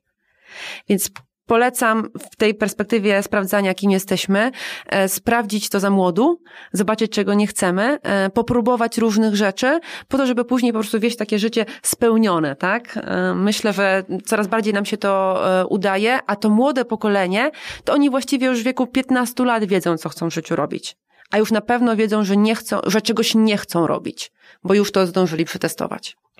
Mówisz, e, że twoje dziecko ma 3,5 roku i breakdance'a, mhm. to ja przypuszczam, że w tym wieku bawiłem się w pracowanie w pięknej naszej poczcie całej. I w ten sposób e, wyglądały te, te zabawy. E, no, to no. jest dla mnie. Tak, to jest taki przeskok faktycznie kwantowy, można powiedzieć, no bo też jak sobie to przypominam, yy, przypomniałeś mi to, no to wtedy faktycznie jako 3,5 latek to chyba nawet. Yy, nie przypominam sobie, żebym w ogóle myślała o, o siebie w kategoriach zawodowych, tak, i tego, co miałabym w życiu robić i co, jaką mam pasję, e, a już później w wieku tam pięciu, sześciu, siedmiu, to faktycznie te kwity e, takie fajne było, jak ktoś przyniósł jakiś bloczek, który można było wypisywać, jakieś takie rzeczy związane z tymi pracami, które znaliśmy. Nawet jak się bawiliśmy, to w co się bawiliście? Ja sklep? z kuzynami nagrywałem audycje radiowe w ogóle. Powa- z wow. Tym, tak? Z kuzynką i z kuzynem nagrywaliśmy się na, na, na, z, na kasety magnetofonowe. Ale to było już pewnie jak byłeś nastolatkiem. Nie, nie, właśnie nie. Nie, to było tak właśnie 7-8, coś koło tego. No to w sumie też dostałam wtedy pierwszy magnetofon. To były takie pierwsze zajawki, to była e, chyba e, e, Sandra, była taka piosenkarka, dobrze kojarzę? Były była, takie, była, no. Były takie piosenki, tak. I to były takie, to, piosenkarka to były jeden z tych zawodów, które znaliśmy, że w ogóle można to robić, tak? Dziennikarz też, no ale najczęściej w co się bawiliśmy? Sklep, e, w dom, e, w wojnę, w, wojnę, e, szałas, w Batmana, o, tak. Drużyna A, drużyna A tak. Jestem tutaj w mniejszości, więc ja się bawiłam czasami lalkami Barbie, wy pewnie nie. Wracając do tego, co powiedział Michał, e, faktycznie nie patrzono na to z tej perspektywy i teraz ty mi uświadomiłeś, że fakt, ja obserwuję moich synów. Jeden ma 3,5 roku, drugi dwa i obserwuję ich pod kątem talentów. To jest za, zdecydowanie za wcześnie na diagnozowanie. Nie jestem aż takim freakiem, jeżeli chodzi o diagnozowanie e, takie osobowe talentów, ale obserwuję ich predyspozycje, obserwuję ich sposób bycia. Tak już widzę, że jeden jest bardziej ekstrawertyczny, tak? Drugi jest bardziej introwertyczny i tego introwertycznego, no nie będę na siłę wpychać na scenę, tak? Jeżeli to nie jest jego. Um, ale wiem, że oni muszą jeszcze dużo przetestować, zanim będą wiedzieli, w którym kierunku chcą pójść. I mają na to szansę. Pawle, szybko się odnosząc do twojego, tego co powiedziałeś o nagrywaniu, ja w, mniej więcej w tym wieku zepsułem gramofon rodziców, także to było szalenie drogie w tamtych czasach, także ja wiedziałem, że będę miał kontakt z muzyką. Tak, ale my, dzisiaj trzylatek potrafi płynnie obsługiwać tablet, a, my jak mieliśmy trzy lata, to wpieprzaliśmy piasek z, pias z piaskownicy, nie? także to jest takie porównanie, no, no to jest to jest to właśnie, to jest, to jest ta różnica pokoleniowa. Nie da się, pytanie, że w ogóle da się to porównać, nie da się tego porównać, no inne, inne warunki, no my, my jednak tro, trochę tego homo sovieticus y, płynie w naszych, naszych żyłach. No ale wtedy już... dobra był PRL, tak? No ale to, no, to ja, też... ja, ja, pamiętam jeszcze poprzednie pieniądze. No, o, kto mam... nie pamięta? Ja pamiętam słonecznik po 5000 złotych. A, a, ja mam, a, ja mam, a ja mam komunię na VHS-ie. I orężadę. Piotrze, się naprawdę nie zdziwię, jak ty te pieniądze masz jeszcze w portfelu. Przedsiębiorcy z wyboru. Podcast dla naznaczonych biznesem. Dobrze, ale ja bym chciał teraz tak płynnie przejść do tego, bo sobie mówimy, że, że test i tak dalej, o tych wszystkich rzeczach. Test przedsiębiorcy. Test przedsiębiorcy, tak. Test przedsiębiorcy. Nic dzisiaj o teście Drogie, dzisiaj nie mówimy nie, nie, o dzisiaj test... mówimy o innym teście. Nie, Komu czemu testu przedsiębiorcu. Mm, mówimy sobie o testach i tak dalej, to pojawiło się już temat restylidera.pl. Dobrze powiedziałem. Tak. Mhm. A my sobie ten test zrobiliśmy, ale to może zanim powiemy, kto jest kim u nas i jak bardzo nie jest, potrafimy ze sobą współpracować, co zresztą widzisz tutaj od, od prawie dwóch godzin. E, to powiedzmy może jeszcze o tym takim, e, tej sposobie metodologii mhm. określania, tak? Bo, to już się przewijało parę razy, żebyśmy, żeby za chwilę słuchacze byli dalej razem z nami tak. i wiedzieli, z czego się z nas śmiesz. E, postaram się, e, postaram się tak nakreślić to obrazowo. Wyobraźcie sobie kwadrat, gdzie na każdym z, z boków kwadratu jest inna pora roku. Na górze mamy wiosnę, po prawej stronie mamy lato, na dole mamy jesień, na lewej stronie zimę. I teraz Właśnie ta metodologia, na bazie której stworzyłam ten test, to nazywa się Talent Dynamics i to jest narzędzie do profilowania stworzone przez e, przedsiębiorcę z Bali, Rogera Jamesa Hamiltona. To jest e, mój mentor, z którym e, pracuję od lat. Dlaczego pracuję z tą metodologią? Bo właśnie jest taka prosta, opiera się na porach roku i każdy z tych pół roku odpowiada określony rodzaj energii. Ta energia wiosna to jest energia dynamo, tak? Energia tworzenia, początku, startu, kreowania, strategii, innowacji, wszystkiego tego, co potrzebujemy na początku cyklu, żeby on się w ogóle ogóle rozpoczął. Energia lata, czyli energia blaze, to jest energia ludzi, relacji, komunikacji, gadania, też spotykania się. To są takie, przedstawiciele tej energii to są takie osoby, które po prostu uwielbiają relacje z innymi ludźmi i nie wyobrażają sobie inaczej. Podczas gdy ci pierwsi, dynamo, wolą tworzyć i wymyślać nowe rzeczy. Człowiek jest na drugim miejscu po zadaniu i to jest właśnie taki też styl przywództwa przez zadania, podczas gdy Blaze przewodzi przez ludzi. Kolejna energia, energia jesieni, czyli energia tempo, to są osoby, które rewelacyjnie odnajdują się w miejscu i czasie. Tutaj żadne z nas nie jest przedstawicielem tej energii, dlatego większość z nas się w jakiś tam sposób spóźniła albo biegła do pociągu. Bo dla nas nie, dla tych przedstawicieli tej energii naturalne jest to, że rzeczy muszą być w miejscu i czasie. Oni zarządzają przez e, współpracę, koncentrują się na poszczególnych malutkich aktywnościach, pilnują terminu, są fantastyczni w logistyce, administracji, koordynacji, koordynacji, dbają, żeby wszystko było poukładane. I czwarta energia, energia steel, energia zimy, gdzie dochodzimy do tego etapu, kiedy ten produkt został wymyślony, został sprzedany przez Energię Blaze, został dostarczony przez Energię Tempo i teraz trzeba to podsumować, trzeba przeanalizować, trzeba skalkulować, zweryfikować dane, czy to się wszystko spina, tak? Czy to jest efektywne? Co można zrobić, żeby w kolejnym cyklu usprawnić ten proces i żeby on był po prostu bardziej optymalny, lepszy, żeby finansowo był e, bardziej efektywny. I jak widzicie, na podstawie pół roku można od razu um, wywnioskować, w czym kto będzie najlepszy tylko tylko po tym, e, jeżeli już mamy ten podział na energię. Jest to też oparte tam, na cyklach. A jest tam przedwiośnie? Tak, są tam energie pomiędzy okay. tymi konkretnymi e, porami roku i w pełnym teście, właśnie w teście Talent Dynamics, który wykonujemy, kiedy robimy już taką pełną diagnozę, w tym teście z liderem macie tylko pięć pytań. Mhm. W teście pełnym jest 25 pytań i tam jest na dużo mniejsze prawdopodobieństwo, że ktoś nieodpowiednio odpowie na te pytania niezgodnie z tym, co jest jego naturalnym talentem. I w pełnym, po, po zrobieniu pełnego testu macie wtedy osiem konkretnych profili. Ja może podam je w takim, e, w, tylko w dużym skrócie, żebyście wiedzieli, ale nie będziemy dzisiaj o nim mówić, skoncentrujemy się na energiach. I od początku zaczynając tak zwany kreator, który wymyśla, tak, te nazwy też są nieprzypadkowe, tak, to jest ta z energii dynamo, tak zwany star, czyli ktoś, kto jest pomiędzy energią dynamo a energią blaze, czyli ktoś, kto oświetla, ktoś, kto promuje jest świetny e, w tej dziedzinie. Później supporter, czyli ktoś, kto wspiera, kto jest właśnie na środku tej energii blaze, czyli ktoś, kto jest rewelacyjny, żeby wspierać innych, e, supportować. Później tak zwany deal maker, czyli ktoś, kto już ten deal dopina, jak sama nazwa wskazuje, na końcu energii Blaze i początku energii Tempo na tym rogu. W energii Tempo typowy człowiek, który koordynuje mm, i dba administracyjnie o to, żeby wszystko było w miejscu i czasie, trader, no, traderzy muszą um, zwracać uwagę na to, jak wyglądają konkretne procesy, patrząc głównie po tych traderach, którzy e, kupują tanio, sprzedają drogo. To jest dla nich um, najlepsze działanie. Później akumulator. To są osoby, które akumulują kasę po całym cyklu i zbierają środki. Lord, środek energii Steel, taki ktoś, kto analizuje dane i po prostu te dane kocha. Tam jest Excel, tabelka i wszystko musi się zgadzać. I na końcu cyklu mechanik, który jest taką, takim profilem, który potrafi przeanalizować wszystko i usprawnić to, żeby w kolejnym cyklu było lepiej. I kiedy robimy ten pełny test wychodzi nam procentowy rozkład energii i wiemy już, jaki profil jest nasz główny, jakie są dwa boczne i gdzie jeszcze mamy e, pozostałą część energii. Kiedy zrobiliście ten styl lidera, każdemu z Was wyszedł jeden wynik, tak? Mhm. Jeden wynik albo dynamo, albo blaze, albo tempo, albo styl. To ja jestem lato. Hmm? Chłopaki? Ja jestem lato i blaze. Blaze, tak, blaze tak. lato, blaze. Mhm. Mhm. Ja również. Steel. Czyli to jest, steel to było co? Jesień? Zima. Zima. Winter is coming.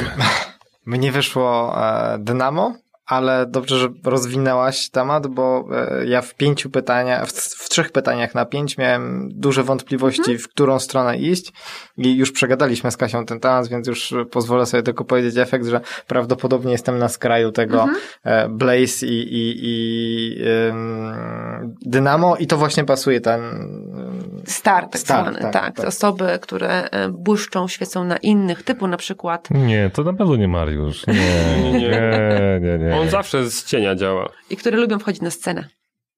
Dobra, a to w takim razie, czy jest realna przyszłość naszego podcastu, jeśli mamy trzy lata u siebie? W sensie Blazy? Tutaj... Nie wiemy kogo zmieniać. Ja jestem e, Dynamo, to jeszcze wam podpowiem. I jakby stąd moja chęć tworzenia. Stąd ten test, test lidera, stąd chęć napisania książki, która właściwie już się teraz kończy. Stąd jakby taka chęć i umiejętność tworzenia modeli biznesowych, strategii. A odpowiadając na nasze pytanie, na wasze pytanie. Um, idzie się dogadać każdemu. Wspólne muszą być tylko wartości. Oczywiście najlepsze są takie zespoły, które są, e, mają komplementarne talenty, zwłaszcza jeżeli mówimy o zespołach projektowych takich zawodowych, bo wyobraźcie sobie teraz, e, wymyślamy coś, nie wiem, właśnie piekarnia, nowy rodzaj pieczywa. Super, tak? Będzie ktoś, kto stworzy tą recepturę, kto jest zajarany tematem, e, kocha to i po prostu mm, stworzy coś takiego unikatowego, niepowtarzalnego. I teraz tak, kto to ma sprzedać? Blaze. Blaze, który pójdzie do ludzi, który, którzy pokaże mm, te rozwiązania z takich, pokaże z małego bochenka chleba zrobić coś fantastycznego, co musisz mieć. To jest rola Blaze'u. No ale ktoś musi to później dostarczyć w odpowiednim miejscu i czasie, zwłaszcza, że to jest pieczywo, ono nie może leżeć nawet dwóch dni, tak? Tam musi być bardzo mm, duża precyzja pod kątem terminu wykonania. No i teraz fajnie, że wymyśleliśmy, sprzedaliśmy i dostarczyliśmy, ale czy to w ogóle się spina, tak? Nie możesz do tego dokładać przez kolejne e, pięć lat. E, więc ta umiejętność dogadania się jest e, czymś, co, jakby, czego ja uczę na co dzień. Jeżeli macie wspólne wartości, a tutaj pytałam już Pawła, że znacie się, e, co niektórzy od e, wielu lat, więc e, macie gdzieś ze sobą flow. I to nie ma znaczenia, czy teraz będzie więcej osób Blaze, czy więcej osób Dynamo w zespole. Jak, jak tego opowiadałaś o, o tych wszystkich cechach osobowości, osobowościowych, to tak słuchając, to doszedłem do wniosku, że typowy jednoosobowy przedsiębiorca powinien mieć każdą. Mhm. I to jest to niebezpieczeństwo jednocześnie, bo to jest siła na początku na początku, kiedy musisz przejść przez cykl, żeby nauczyć się oddelegowywać pozostałe zadania, bo nawet jeżeli zatrudniasz księgowego i w ogóle to nie twoje, tak? I, i jak widzisz papiery, to coś ci się robi po prostu. Mi też tak się coś robi, jak widzę, e, e, widzę papiery, to musisz wiedzieć, jakich cech wymagać od tego człowieka, któremu zlecasz zadanie. Więc na początku jest to wartościowe, że przechodzisz sam pierwszy cykl, ale jeżeli chcesz um, rozwijać biznes spektakularnie i na przykład tutaj po, po, się przykładem Richarda Bransona, który już w tej chwili ma, ma ponad 400 spółek, to jest genialne to, że on wymyśla. On jest typowym dynamo, tak? Typowym kreatorem. On wymyśla i niemalże natychmiast znajduje ludzi, którzy ten biznes przejmą. I najczęściej bierze kogoś z Blaze'u, kto będzie tym zarządzał, bo siłą um, właśnie w takim przedsiębiorstwie jest to, że Blaze najlepiej buduje zespoły jest świetnym liderem pod kątem zarządzania ludźmi, a no w biznesie nic innego tak się nie liczy jak zespół, tak? Można mieć fantastyczny pomysł, można mieć świetnie poukładane procesy, ale jak nie ma zespołu, no to nie oszukujmy się, nic nie pójdzie. Więc zdecydowanie mm, ta umiejętność korzystania i przełączania się między energiami to jest bardzo duża siła e, małych przedsiębiorców, ale wyobraź sobie teraz, że to jest nieumiejętnie robione pod tym kątem, że przełączasz się między energiami chaotycznie. Robisz trochę tego, trochę tego, trochę tego to na koniec dnia jesteś zmęczony. I wielu przedsiębiorców tak nieświadomie łapie się pewnych rzeczy, nie układając tego w konkretny proces. E, I faktycznie oni pracują 7 dni w tygodniu, 24 godziny i ta efektywność się nigdy nie zwiększa. Więc no, eksploatują swoje ciało dużo więcej niż osoby na przykład na etacie. Nie mają czasu na życie prywatne i tego typu rzeczy. A to jest dożywotnio? W sensie jest opcja, że się tam to zmieni kiedyś, czy z jesieni przejdziemy w lato albo z jakiejś innej energii, tego talentu wiodącego na inny? Ja osobiście uważam, że to jest naturalne. Mam okay. znajomego, z którym polemizujemy na ten temat od dawna, bo on uważa, że można się tego nauczyć. Um, obserwuję nastolatki, ponieważ co do dzieci to jeszcze jestem taka um, ostrożna pod kątem tego, że niech oni sobie popróbują swoich rzeczy. Ta tak, jeszcze nie jest wytyczona. Tak, jakby też warto, warto sprawdzić, tak jak mówiłam wcześniej, czego się nie chce. Ale jak obserwuję nastolatki, um, jest duży problem teraz z nastolatkami pod tym kątem, że oni mają tak dużą dostępność wielu informacji, że oni sami nie wiedzą, co oni chcą. Jest za dużo, więc myślę, że zawód przyszłości to jest taki selekcjoner rozwiązań. Zdecydowanie widzę, że to jest taka potrzeba na szeroką skalę. A jakby obserwując te nastolatki, to widzę, że te predyspozycje i, mm, i takie chęci działania w danym kierunku są u nas naturalne. Teraz wyobraź sobie, że przestajesz jako Blaze lubić ludzi. Okej, okay, czasami cię mogą wkuwać, no właśnie. Nie, tak. nie Piotrek? mogą cię wkuwać na dłuższą metę, ale mm, no nie wyobrażam sobie, żebyś teraz podjął decyzję, że będziesz nagle dyrektorem finansowym i poszedł w tym kierunku. Mhm. Z jednej strony nie, natomiast ja też jakby obserwując po sobie, e, tak ostatnie 15 lat dajmy na to, mhm. to faktycznie troszeczkę się zmieniam, tak?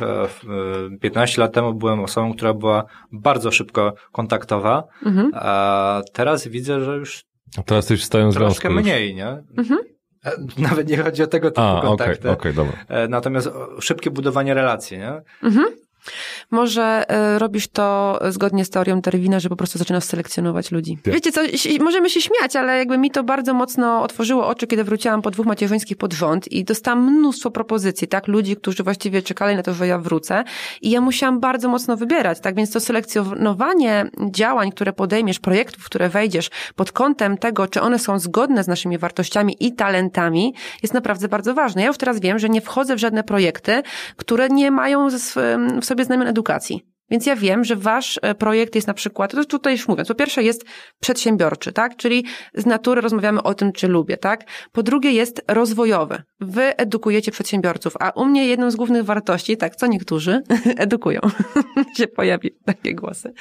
Mm, a, jedny, a z moim główną wartością, jedną z głównych trzech wartości jest rozwój. I patrząc pod tym, że mam szansę przekazać coś, co jest dla mnie ważne, tak? E, przekazać swoją ideę, tak? Czyli podzielić się e, z szerszym gronem gronem, to teoretycznie występuje w tej chwili w roli Blaze. Ja tu niczego nie wymyślam, tak? Jest fajnie, miło rozmawiamy. E, ja pokazuję, właściwie oświetlam e, całą metodologię Talent Dynamics, mówię, jak to wykorzystać, ale ja wchodzę w tą rolę na chwilę, tak? Ona jest całkowicie zgodna z moimi wartościami, mi się to bardzo podoba i, i jest super. Ja wchodzę w tą rolę na chwilę. Wrócę do biura i tam będę pracować znowu nad tym, żeby wiem, tworzyć nowe mastermindy um, dla przedsiębiorców. Także zdecydowanie um, polecam testować siebie w tych różnych rolach. Mhm. To jest to, co, co też mówiliśmy w momencie, kiedy był temat związany z kreowaniem pomysłów biznesowych, mhm. czyli e, czy te nasze decyzje, nasze zachowania w jakiś sposób nas przybliżają do zrealizowania tego nadrzędnego celu, mhm. którym jest ten konkretny biznes. No I o tym właśnie też mówiliśmy i to potwierdza to, co powiedziałaś, tak? Mhm. Super. Czyli mądrzy byliśmy w tym, tamtym odcinku też. Edukujemy w końcu. A propos tego pytania, czy tak dobrze, jak mamy tutaj trzy osoby o Energy Blaze, No. fajnie pod tym kątem, że na pewno będzie fan, zabawa, e, dla was e, celebracja jako taka, em, to, żeby było śmiesznie, żeby była energia, jest bardzo ważne. Bardzo ważne, bo teraz wyobraźcie sobie, że e, są tutaj na stałe e, takie trzy osoby energii Dynamo, które ciągle wymyślają coś nowego. Po pierwsze, każdy ma lepsze pomysły na to, o czym znowu mówić, ma często inną teorię na to e, i mm, to jest fajne w burzy mózgów, ale burzy mózgów nie mogą trwać non-stop, tak? Trzeba kiedyś przejść do działania. Więc na przykład w, w perspektywy dobierania wspólników, myślę, że to będzie dla naszych e, słuchaczy bardzo cenne. Jak dobieramy wspólników, to zwracajcie uwagę na to, kogo dobieracie jako wspólnika, bo jeżeli jest zbyt podobny sposób myślenia, to może być problem z tym, żeby ktoś to później zrealizował. Więc um, ważne jest, żeby patrzeć na ludzi pod tym kątem, okej, pomysł to jedno, sprzedaż to jest ta część z mojej perspektywy najważniejsza, obsługa klienta druga, ko- kolejna i finanse, żeby się zgadzały. Więc oczywiście nie od razu musi to być wspólnik, to może być osoba mm, taka zewnętrzna, na przykład konsultant czy dobra księgowa, ale żeby była ta różnorodność. I jeżeli em, macie super e, człowieka, który, z którym chcecie założyć spółkę i on jest tak zwanym star, to ja nie proponuję, tak? No bo nie zrealizuje się w tej przestrzeni, gdzie trzeba skrupulatnie e, myśleć i działać, tak? Czyli jestem tak zwanym blazem, tak? Lepiej znaleźć tam osobę z energii steel. A ty, y, twój mąż robił sobie ten test? Tak, oczywiście. e, My oboje jesteśmy partnerami globalnymi Talent Dynamics um, i on Jesteście jest tak... tymi samymi? Tak, on jest też kreatorem. To dobrze czy źle? E, Po trzech latach podjęliśmy decyzję, że zawodowo się rozstajemy, ponieważ mamy bardzo podobne wartości, część mamy tych samych, myślimy podobnie, natomiast tutaj trochę na mące teraz, e, okazało się, że mamy inne archetypy, czyli oprócz tego, że ja korzystam z talentów, korzystam też z tego, żeby sprawdzać, jakie są e, archetypy. Mamy inny sposób działania, do innych klientów docieramy, w inny sposób, innego rodzaju transakcje em, realizujemy, więc zawodowo część biznesu jeszcze robimy razem, ale on poszedł jakby w zupełnie inną bajkę. Czyli to już pomijając to, jak się pracuje z, z mężem czy żoną, tak? E, To niekoniecznie jest temat tego, ale to jest, to jest dobry temat, ale nie na dzisiaj, bo bardzo obszerny. Mm, I często zadają mi klienci takie pytanie, a z kim jest lepiej? Czy jak ktoś jest taki sam, żeby się dogadać em, prywatnie, czy jak ktoś jest totalnie po przeciwnej stronie? Przyznam się wam, że nie wiem. Jakby na tyle lat, na kilkaset testów e, zrobionych, po prostu nie wiem. To was mogę zapytać o zdanie. Jest taka teoria, e, ja się z nią zgadzam w sumie. Jeżeli twój współpracownik myśli dokładnie tak samo jak ty, to znaczy, że je, jeden z was jest nie, nie, niepotrzebny. Przedsiębiorcy z wyboru. Podcast dla naznaczonych biznesem. Styl, e, jako mm, talent, tak? Rodzaj tego. Mm, jak, jak, jak to ładnie Rodzaj nazwać? energii. Rodzaj energii, o. Która e, bazuje na danych, tak tutaj ładnie sobie wyczytałem. No ja byłem zaskoczony, bo zawsze siebie postrzegałem jako osoby, która raczej skupia ludzi, która gdzieś tam ich organizuje, dociera do ludzi i raczej się nieźle z tym, z tym czuję, chociaż faktycznie ostatnio, ostatnie powiedzmy dwa lata, to jest coraz więcej bardziej popychanie do działania niż, niż działanie gdzieś tam bezpośrednio i faktycznie te dane się pojawiają. Tylko zastanawiam się właśnie, e, jak to się ma do tego, co mówiłeś o tym, że mm, raczej to jest naturalne, niekoniecznie ewoluuje, a, ja, a u mnie to na przykład, jak dla mnie to jest bardzo widoczne, tak, że od osoby, która e, praktycznie codziennie występowała, to też zależy od od stadium życia, na którym się jest, prawda? Ale zastanawiam się właśnie, czy to nie jest tak, że na różnych etapach rozwoju ścieżki zawodowej odkrywamy w sobie te, te, te różne czakry. Zgadnąć? Mogę zgadnąć, zanim powiesz? To zależy. E, nie, nie, nie, bo e, skoro jesteś steel, to tam jest jakiś narożnik tego kwadratu, który jest blisko Dynamo. Tak, i się nazywa mechanik. Mariusz, jaki ty jesteś wyedukowany A, to, a, a mechanik mi się podoba, bo ostatnio odnajduje się i największym Skąd relaksem dla mnie jest majsterkowanie. Ale ja wiem, Ja odpowiem na to pytanie tak. E, tak około dwudziestki to wszystkie, wszyscy mamy te same wartości. To jest tak mniej więcej impreza od piątku do niedzieli, no nie? E, I wtedy faktycznie Od wszyscy... niedzieli do piątku. No. Od niedzieli do piątku, ewentualnie, O, tak? Jeszcze, albo od niedzieli do niedzieli. Ale jakby mamy bardzo podobne wartości na etapie około 20 lat. I wtedy wszyscy jesteśmy bardzo mocno w tej energii blaze, energii zabawy, energii ludzi, energii spotykania się. Są totalnie outsiderzy, czy- którzy wtedy spędzają e, czas na przykład w lesie e, na survivalach, tak? Zdarzają się tacy. To byłem ja. No właśnie, i widzisz, ja... em, To ten, Ale ja z Ja rodziną widzę. wspomniałem. Nikt cię nie czas. lubiał wtedy, tak? To, jest, to, to jesteś ten nielubiany, tak? Co siedzi, a, gdzie Michał? W lesie. Tak, tak. Przyjdę tu. Idziesz, Ale z nami okej. idziesz z nami na imprezę? Nie, muszę jechać do lasu. Ale można, można na to powiedzieć tak. Każdy próbuje różnych rzeczy, ale Blaze częściej pójdzie na piwo ze znajomymi niż usiądzie w domu z książką, czy em, zamknie się i będzie grał przez cały weekend w, w grę.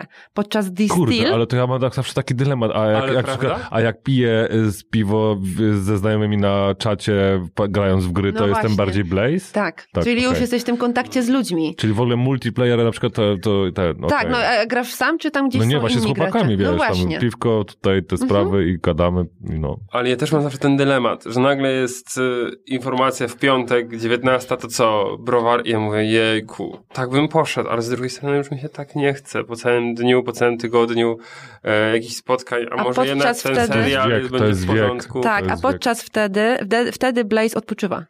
Czyli Blaze woli wyjść ze znajomymi, jak jest najbardziej zmęczony, zdołowany, coś nie poszło.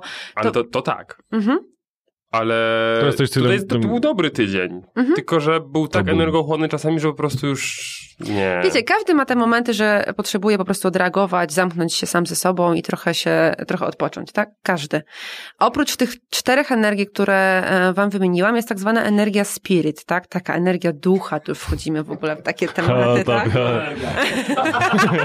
Tak, ale to nie jest ten spirit, tylko ten po angielsku spirit, tak?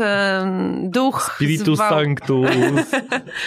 I to jest taka energia, mm, która powoduje, że właściwie nam się chce. Można powiedzieć, że to jest taka energia naturalna, której my musimy się zregenerować po to, żeby znowu mieć siłę na kolejny cykl, żeby znowu wyjść z nowym projektem, z nowym pomysłem, żeby nowy dzień odpocząć. I tą em, energię realizujemy podczas wtedy, kiedy odpoczywamy, ale totalnie bez bodźców, tak? Czyli odpoczywamy, kiedy śpimy, kiedy e, relaksujemy się e, po prostu oglądając las, leżąc na trawie. Tu nas śliny do ziemi, te sprawy, tak? Tak, takie Tak. po prostu Totalne- lemury, te sprawy. odreagowanie bez bodźców, tak? Czyli to, jak oglądamy serial, to nie jesteśmy w tej energii.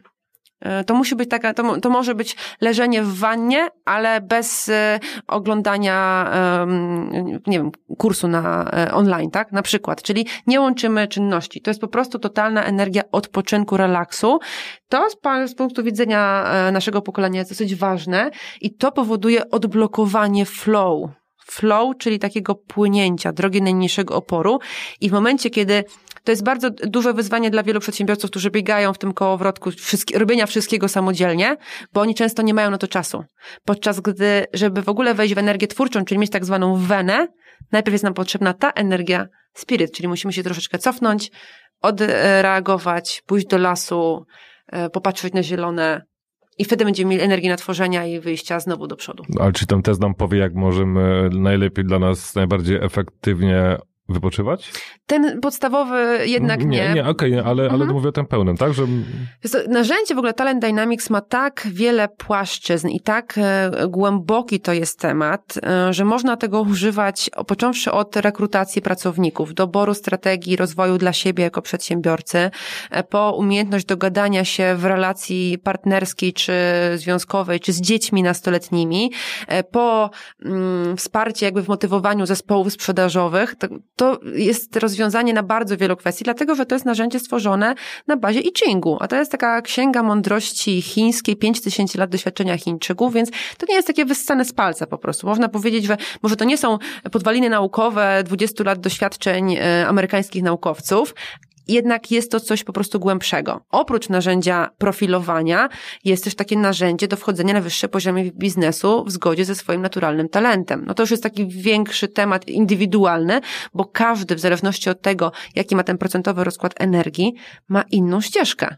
Czyli ważne jest wiedzieć, kim jesteśmy, ale też gdzie jesteśmy, czyli jaki mamy background, co takiego nas charakteryzuje i wtedy wyznaczamy cel, bo jeżeli ja teraz chcę polecieć, ja te, często daję ten przykład, jeżeli teraz ja chcę lecieć na Mount Everest, to ja nie startuję z tego miejsca tutaj, ja się do tego w jakiś sposób przygotowuję, ja sobie opracowuję tą drogę, którą ja mam pójść. To właśnie muszę przygotować fizycznie, psychicznie, pod kątem narzędzi, wszystkich gadżetów, które są mi potrzebne, też opracować trasę i tak dalej. A często wracając do przedsiębiorcy, zaczynamy biznes, dobra, to ja zacznę dzisiaj, no nie?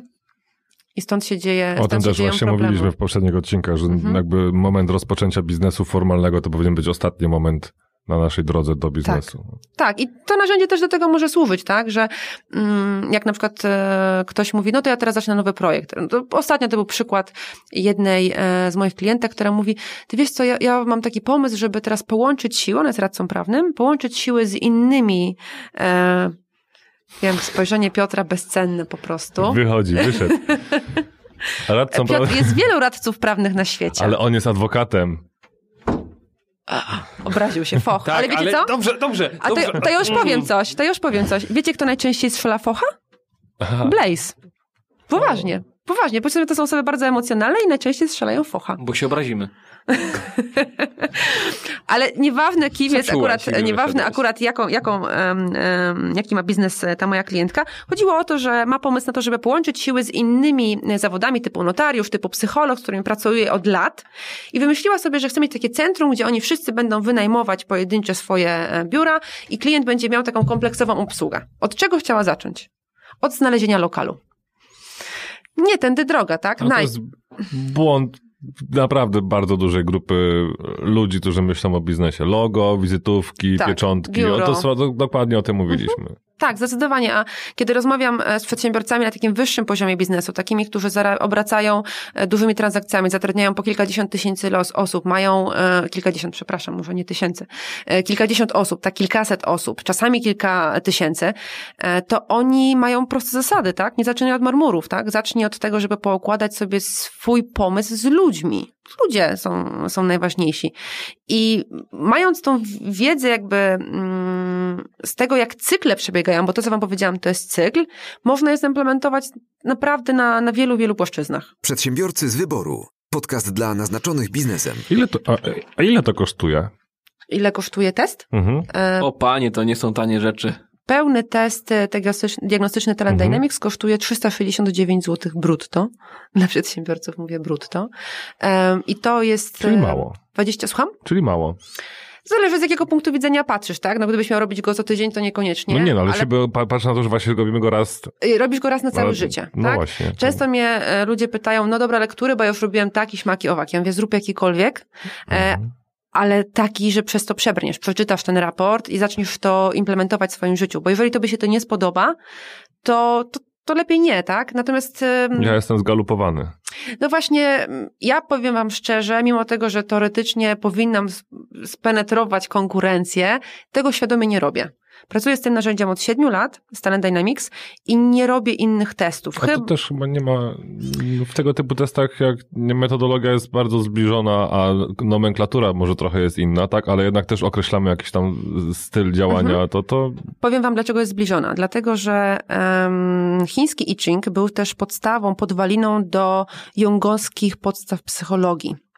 E, I kiedy e, I Ching został przewieziony dokładnie 100 lat temu na zachód i został opublikowany, to Jung na podstawie tego zaczął tworzyć w ogóle ideę archetypów, e, w ogóle mm, ideę świadomości, podświadomości, nadświadomości, tego naszego, naszego spojrzenia. Dzisiejsza psychologia właściwie stąd się wywodzi, w dużej mierze. Natomiast ten test, Talent Dynamics, wywodzi się bezpośrednio z Yichingu. Hamilton też w połowie jest Chińczykiem, więc jakby skorzystał ze źródła bezpośrednio. I stąd jest to tak proste narzędzie. Niektórzy mówią, ale to jest aż tak proste, takie właściwie, wiecie, no to nic nowego, tak? Cztery pory roku, e, kwadracik, bardzo łatwo to zrozumieć. Ale dopiero jak wchodzą głębiej w temat, to widzą na jak wielu płaszczyznach można z tego korzystać. Na przykład mam takie propozycje podczas warsztatów. Kasia, a czy ty byś nie mogła takich poprowadzić nauk przedmałżeńskich, bo my byśmy zrozumiały tych naszych chłopów. I taką, co? I co? Taką ostatnią propozycję dostałam. Prowadziłaś? E, ja wtedy proponuję styl lidera, bo to już bardzo dużo daje. E, sam fakt tego, e, to jest częste pytanie, czy taki sam człowiek jest lepszy do związku, czy zupełnie po przeciwnej stronie. To już wiemy, że nie wiemy. Nie wiemy, natomiast wiecie, jeżeli mamy kogoś takiego samego, e, no to łatwiej nam jest zrozumieć się szybko, mm, i niuanse wchodzą w grę, jeżeli chodzi o komunikację. Natomiast jeżeli mamy kogoś totalnie przeciwnego, to na pewno zwiększa się nasz poziom akceptacji i zrozumienia innego sposobu myślenia, bo to się musi zwiększyć, chyba że nam się nie chce zwiększyć, to wtedy związki się rozpadają. Natomiast siłą jest to, e, jak widzę na przykład małżeństwa pracujące razem, że na przykład ona sprzedaje, on liczy. On wymyśla, ona dostarcza albo zupełnie w różnych konfiguracjach, tak samo jak w spółkach. Mhm. Siłą jest to, że na przykład jest osoba twórcza, kreatywna. Zresztą zobaczcie na takie firmy, które odniosły spektakularny sukces. Steve Jobs, typowe dynamo, typowy kreator. Gdyby on się zajmował ludźmi, to by Apple'a prawdopodobnie nie było. Przepraszam, że źle mówię o, o zmarłych. O nieobecnych, tylko źle. tak. Natomiast jakby no, jeżeli czytaliście albo oglądaliście film, to wiecie, że jego nastawienie, czy to silne nastawienie się na zadanie, to była obsesja. Tak, zwalnianie ludzi w windzie i te sprawy, nie? To... Tak, to, to jakby tam człowiek no, funkcjonował tylko po to, żeby zrealizować jego zadanie. I to jest Społecznie domena... zdrowy pojeb. Tak, i to jest domena bardzo wielu kreatorów, którzy y, przez y, cały zespół są traktowani jako właśnie ci, te friki, którzy, którzy mają zbyt optymistyczne podejście, za dużo im się wydaje, mają wizję odjechaną w kosmos, ale tylko dzięki takim pojebom, za przeproszeniem, Tesla mógł wysłać samochód w kosmos, tak? To, to właśnie tacy ludzie, tak jak powiedział to Jobs, tylko ludzie wystarczająco szaleni są tymi, którzy zmieniają świat. I to najczęściej robi Dynamo, tak? To są najwięksi szaleńcy. Podczas gdy na przykład Jack Welch, e, to jest e, dyrektor generalny, był dyrektor generalny General Electric. To był człowiek, typowy Blaze, supporter, który spędzał 60% czasu na rozmowach z ludźmi, ze wszystkimi z panią e, sprzątającą, z dyrektorem finansowym, z magazynierem, z recepcjonistką, po to, żeby dostawać informacje od ludzi. I to był jego sposób zarządzania, ale nie zadaniami, tylko ludźmi. I to jest siła największych organizacji. Tutaj wraca mi ten temat odnośnie startupów, jak to rozwiązywać, czy, mm, czy brać inwestora i jakiego i jak. Jakby siłą i tak zostanie ten core biznesowy, tak? Czyli kogo tam włączymy i kto za co będzie odpowiedzialny. Bo to naprawdę nie jest um, może tak, to jest bardzo ważne, żeby odpowiednie role w organizacji przydzielić odpowiednim osobom. Bo teraz wyobraźcie sobie, że właśnie ten Blaze idzie e, jako dyrektor finansowy i ma się tym zajmować i on po prostu żyga tymi tabelkami, no i a ktoś to musi robić, a e, kreator, który ma e, ten dynamo, tak, ma x nowych pomysłów, jest włożony w papiery i ma pilnować obsługi klienta, tak, i żeby wszyscy mieli wszystko na czas no to się sprawdzi, ale bardzo na krótką metę i, i takie firmy bardzo szybko się e, rozpadają. Po prostu. Dobra, czyli jak robimy sobie ten test za tam 300 netto, mniej więcej, 300 mhm. netto, tak? Tak. A to dostajemy sobie naszą potem zindywidualizowaną instrukcję obsługi naszego życia? Tak, dostajesz tak. jedną z ośmiu dróg i sobie myślisz, okej, okay, dobra, to ja sobie spróbuję teraz tą drogą. O, być może do tej pory też szedłeś tą drogą, albo bardzo bliską. Natomiast siłą jest to, że pozostałe siedem starasz się jak maksymalnie zdelegować. Tak? Okej, okay, ale to dostaje jedną drogę, czy cały raport i Dostajesz, wiem, czego e, unikać. Tam jest tak? ponad 30 stron raportu, więc masz opisane mhm. swój profil główny, swoje profile boczne, wszystkie pozostałe profile, um, całą metodologię opisaną, jak odblokowywać flow, chociażby jaki jest twój naturalny styl przywództwa. Bardzo wiele informacji, które możesz e, wykorzystać um, w życiu i biznesie. Jedyne, co mnie to zaciekawiło jakby w różnicy tego, co powiedziałaś, to jest 25 pytań, tak? Mhm. Bo w Galupie jest tego od cholery więcej. No ale Galup też ma chyba 14 talentów. talentów. 30 chyba. 30 talentów. No widzisz, i teraz jakby jest e, jedna zasadnicza rzecz. Zobaczcie, jeżeli ja wam mówię, że jestem kreatorem, i jestem wiosną, to ja już nie muszę wam dużo więcej mówić. Wy sobie możecie wyobrazić, ponieważ to jest tak schematycznie dosyć łatwe do wyobrażenia. Okej, okay, no jak wiosna, to pewnie, pewnie coś nowego, tak? Jak kreator, to pewnie wymyśla. No to luz, no to pewnie taka twórcza osoba, tak? Gdzieś ma jakieś pomysły w głowie. I to wystarczy, bo nie jest siłą to, żebyśmy, oczywiście, ważne jest w pierwszej kolejności i mm, jakby przez to opracowałam moją taką autorską metodę, której pierwszym krokiem jest to, kim jesteś. Bo wtedy wy wiecie, kim jesteście. Ale Dalej jest ważne to, żeby zrozumiał wasz zespół. No bo co mi po tym, że ja wiem, kim jestem, ale mój zespół uważa mnie za wariatkę. A jak uważają mnie za wariatkę i rozumieją, skąd te, ten mój, to moje szaleństwo wynika, to to jest dopiero siła. I wszyscy mówią, No tak, no ona taka jest. Luz, Czyli tak? to jest tak, Więc wiemy, czy że tego potrzebuje. Mam dla, dla siebie diagnozę, jestem pierdolnięty, ale zdrowo pierdolnięty. I Tak. wtedy zespół już wie, że jestem jednak zdrowo pierdolnięty, a nie po prostu Skoro przeklinasz, to ja pójdę e, naszym e, szlagierową, naszą szlagierową sytuacją na warsztatach. E, Sytuacja, w której cały zespół, praktycznie cały zespół, większość jest stalowa, jest steel, tak? Szef jest blaze. Drugi dzień warsztatów, no nie? Rano. I oni przychodzą uśmiechnięci, a on taki zdziwiony. Co wy tak się cieszycie? Po prostu od lat wyście tak się nie cieszyli. Wszyscy uśmiechnięci, no nie? I e, Patryk, który prowadził wtedy ten warsztat, pyta ich, co macie, co macie taki dobry humor? A oni tak wszyscy zgodnie. Bo my wreszcie zrozumieliśmy, dlaczego nasz szef jest taki pierdolnięty. I to daje jakby obraz siły tego narzędzia, tak? Że jakby to, to się dzieje właśnie na warsztatach, że ludzie siebie rozumieją nawzajem, czyli oni już, aha, ty tego nie lubisz, wiesz co, to może zrobić to, to. Oni sami ludzie wpadają na to, że możemy się powymieniać. Tak, podam wam taki przykład, który się dzieje bardzo często w firmach, gdzie potrzebny jest dział handlowy, gdzie są sprzedawcy. Dlaczego oni się wypalają? Tak szybko. Bo oni najczęściej są w energii Blaze w dużej mierze, tak? Czyli ten kontakt z klientem na telefonie, na żywo, spotkania, relacje, komunikacja, nawiązanie tych relacji, sprzedawanie, cały czas kontakt z klientem.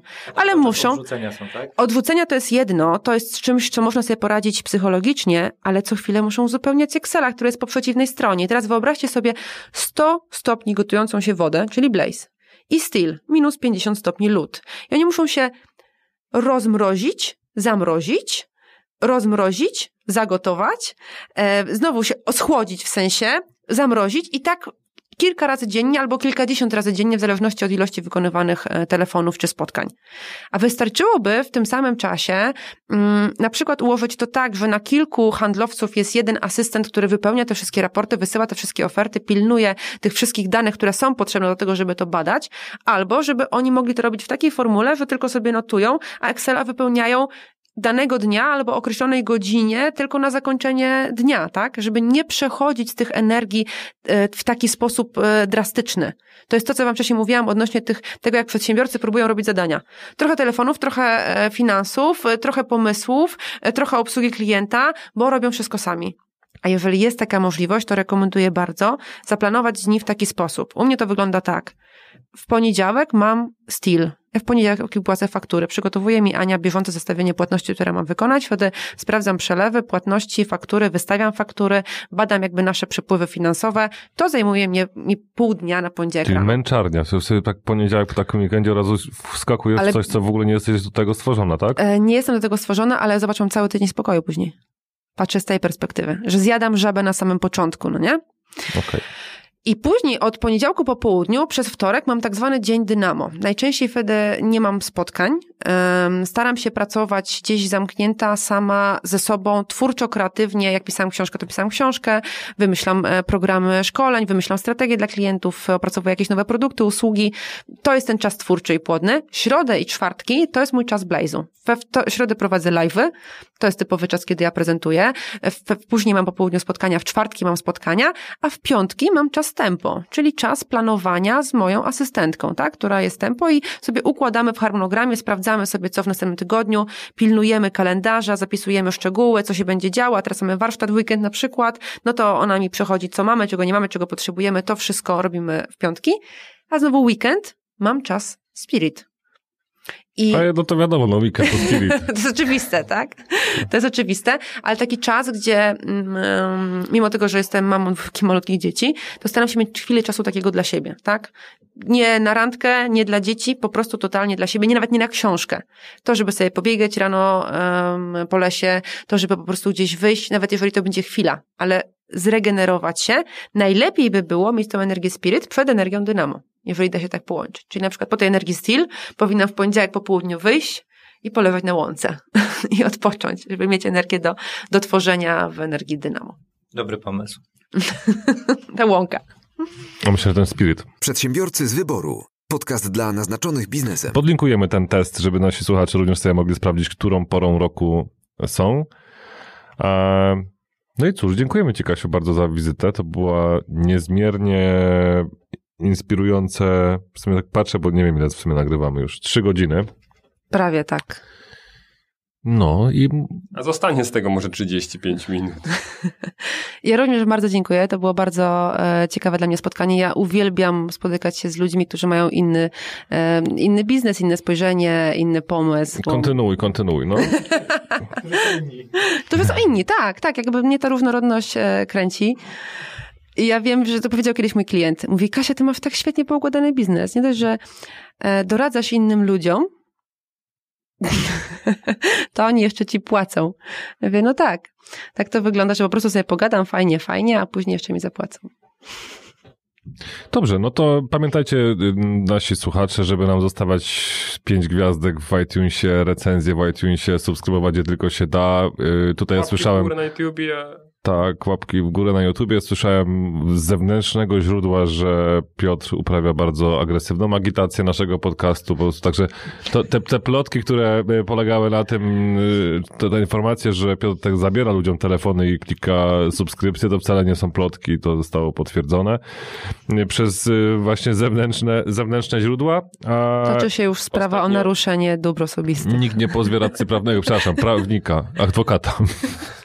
Klikanie tylko subskrypcji, ale nawet bierze i pisze opinię, jak dorwie czyjś telefon, więc no, bójcie się, co będzie za tydzień.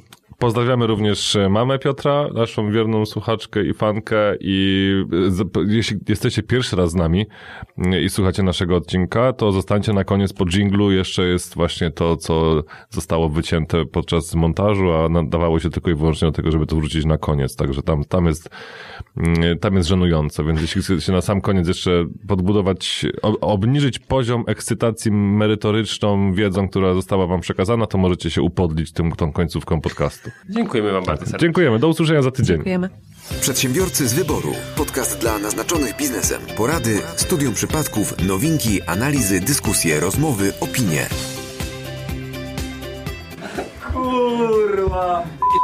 Zaczynamy się rozkręcać. Piąteczek, piątunio. Jedziemy, jedziemy, jedziemy. I tak jakby rok radiu gala. powinniście to nagrywać w piątek wieczorem, to dopiero. Nie. I teraz mówi Blaze, jakie piątek wieczorem? Impreza jest przecież. Dobrze, który to jest odcinek? Który... Halo, halo, przepraszam, proszę państwa. Który to jest odcinek? Ósmy czy dziewiąty? Mariusz, poinstruuj Kasię, jak się mówi do mikrofonu. Mówi się tak do mikrofonu. Okej. A wy powiecie tak też do mikrofonu? E, tak do mikrofonu. O, bardzo. Tak, do mikrofonu. Pięknie. To ja już też umiem. Dobrze. Jaka to melodia. A co, nie lubisz TVP, tak? Nie lubię, bo są za mało ortodoksyjni.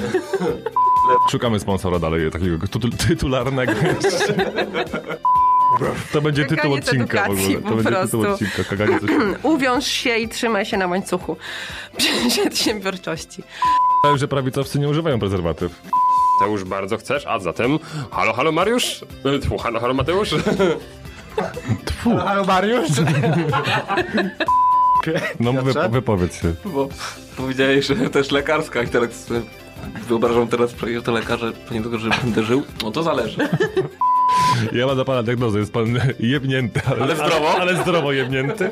W Wenecji? W Wenecji? No tam jest y, człowiek, ten, film o człowieku w łódce. To, to, A tam wystarczy tylko do wody. Zapewni spokojną śmierć z widokiem. Słuchajcie, y, hit przed kilku chwil. Pamela Anderson na swoim Twitterze wskazała, żeby głosować na partię razem. Pamela Anderson na partię razem. Proszę I powiem cię. ci, z, jako wolnorynkowy zaczynam się łamać. Ma, ma, ma poważne argumenty do przekonania. Przynajmniej dwa. Miała. A już nie ma? Nie, dawno się nie widzieliśmy. Mariusz. No tak cicho siedzisz. Co Gardło zdarłeś na ostatniej demonstracji, czy co? Panowie, żeby raz na zawsze oczyścić swoje nazwisko. Wiosna idzie. A możesz powtórzyć, bo nie słuchaliśmy. Naprawdę nie słuchaliście? Nie może. Już mówią wszyscy.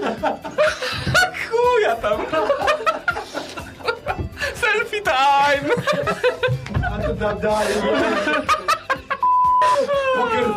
Piotrze, Piotrze, jaki to jest odcinek?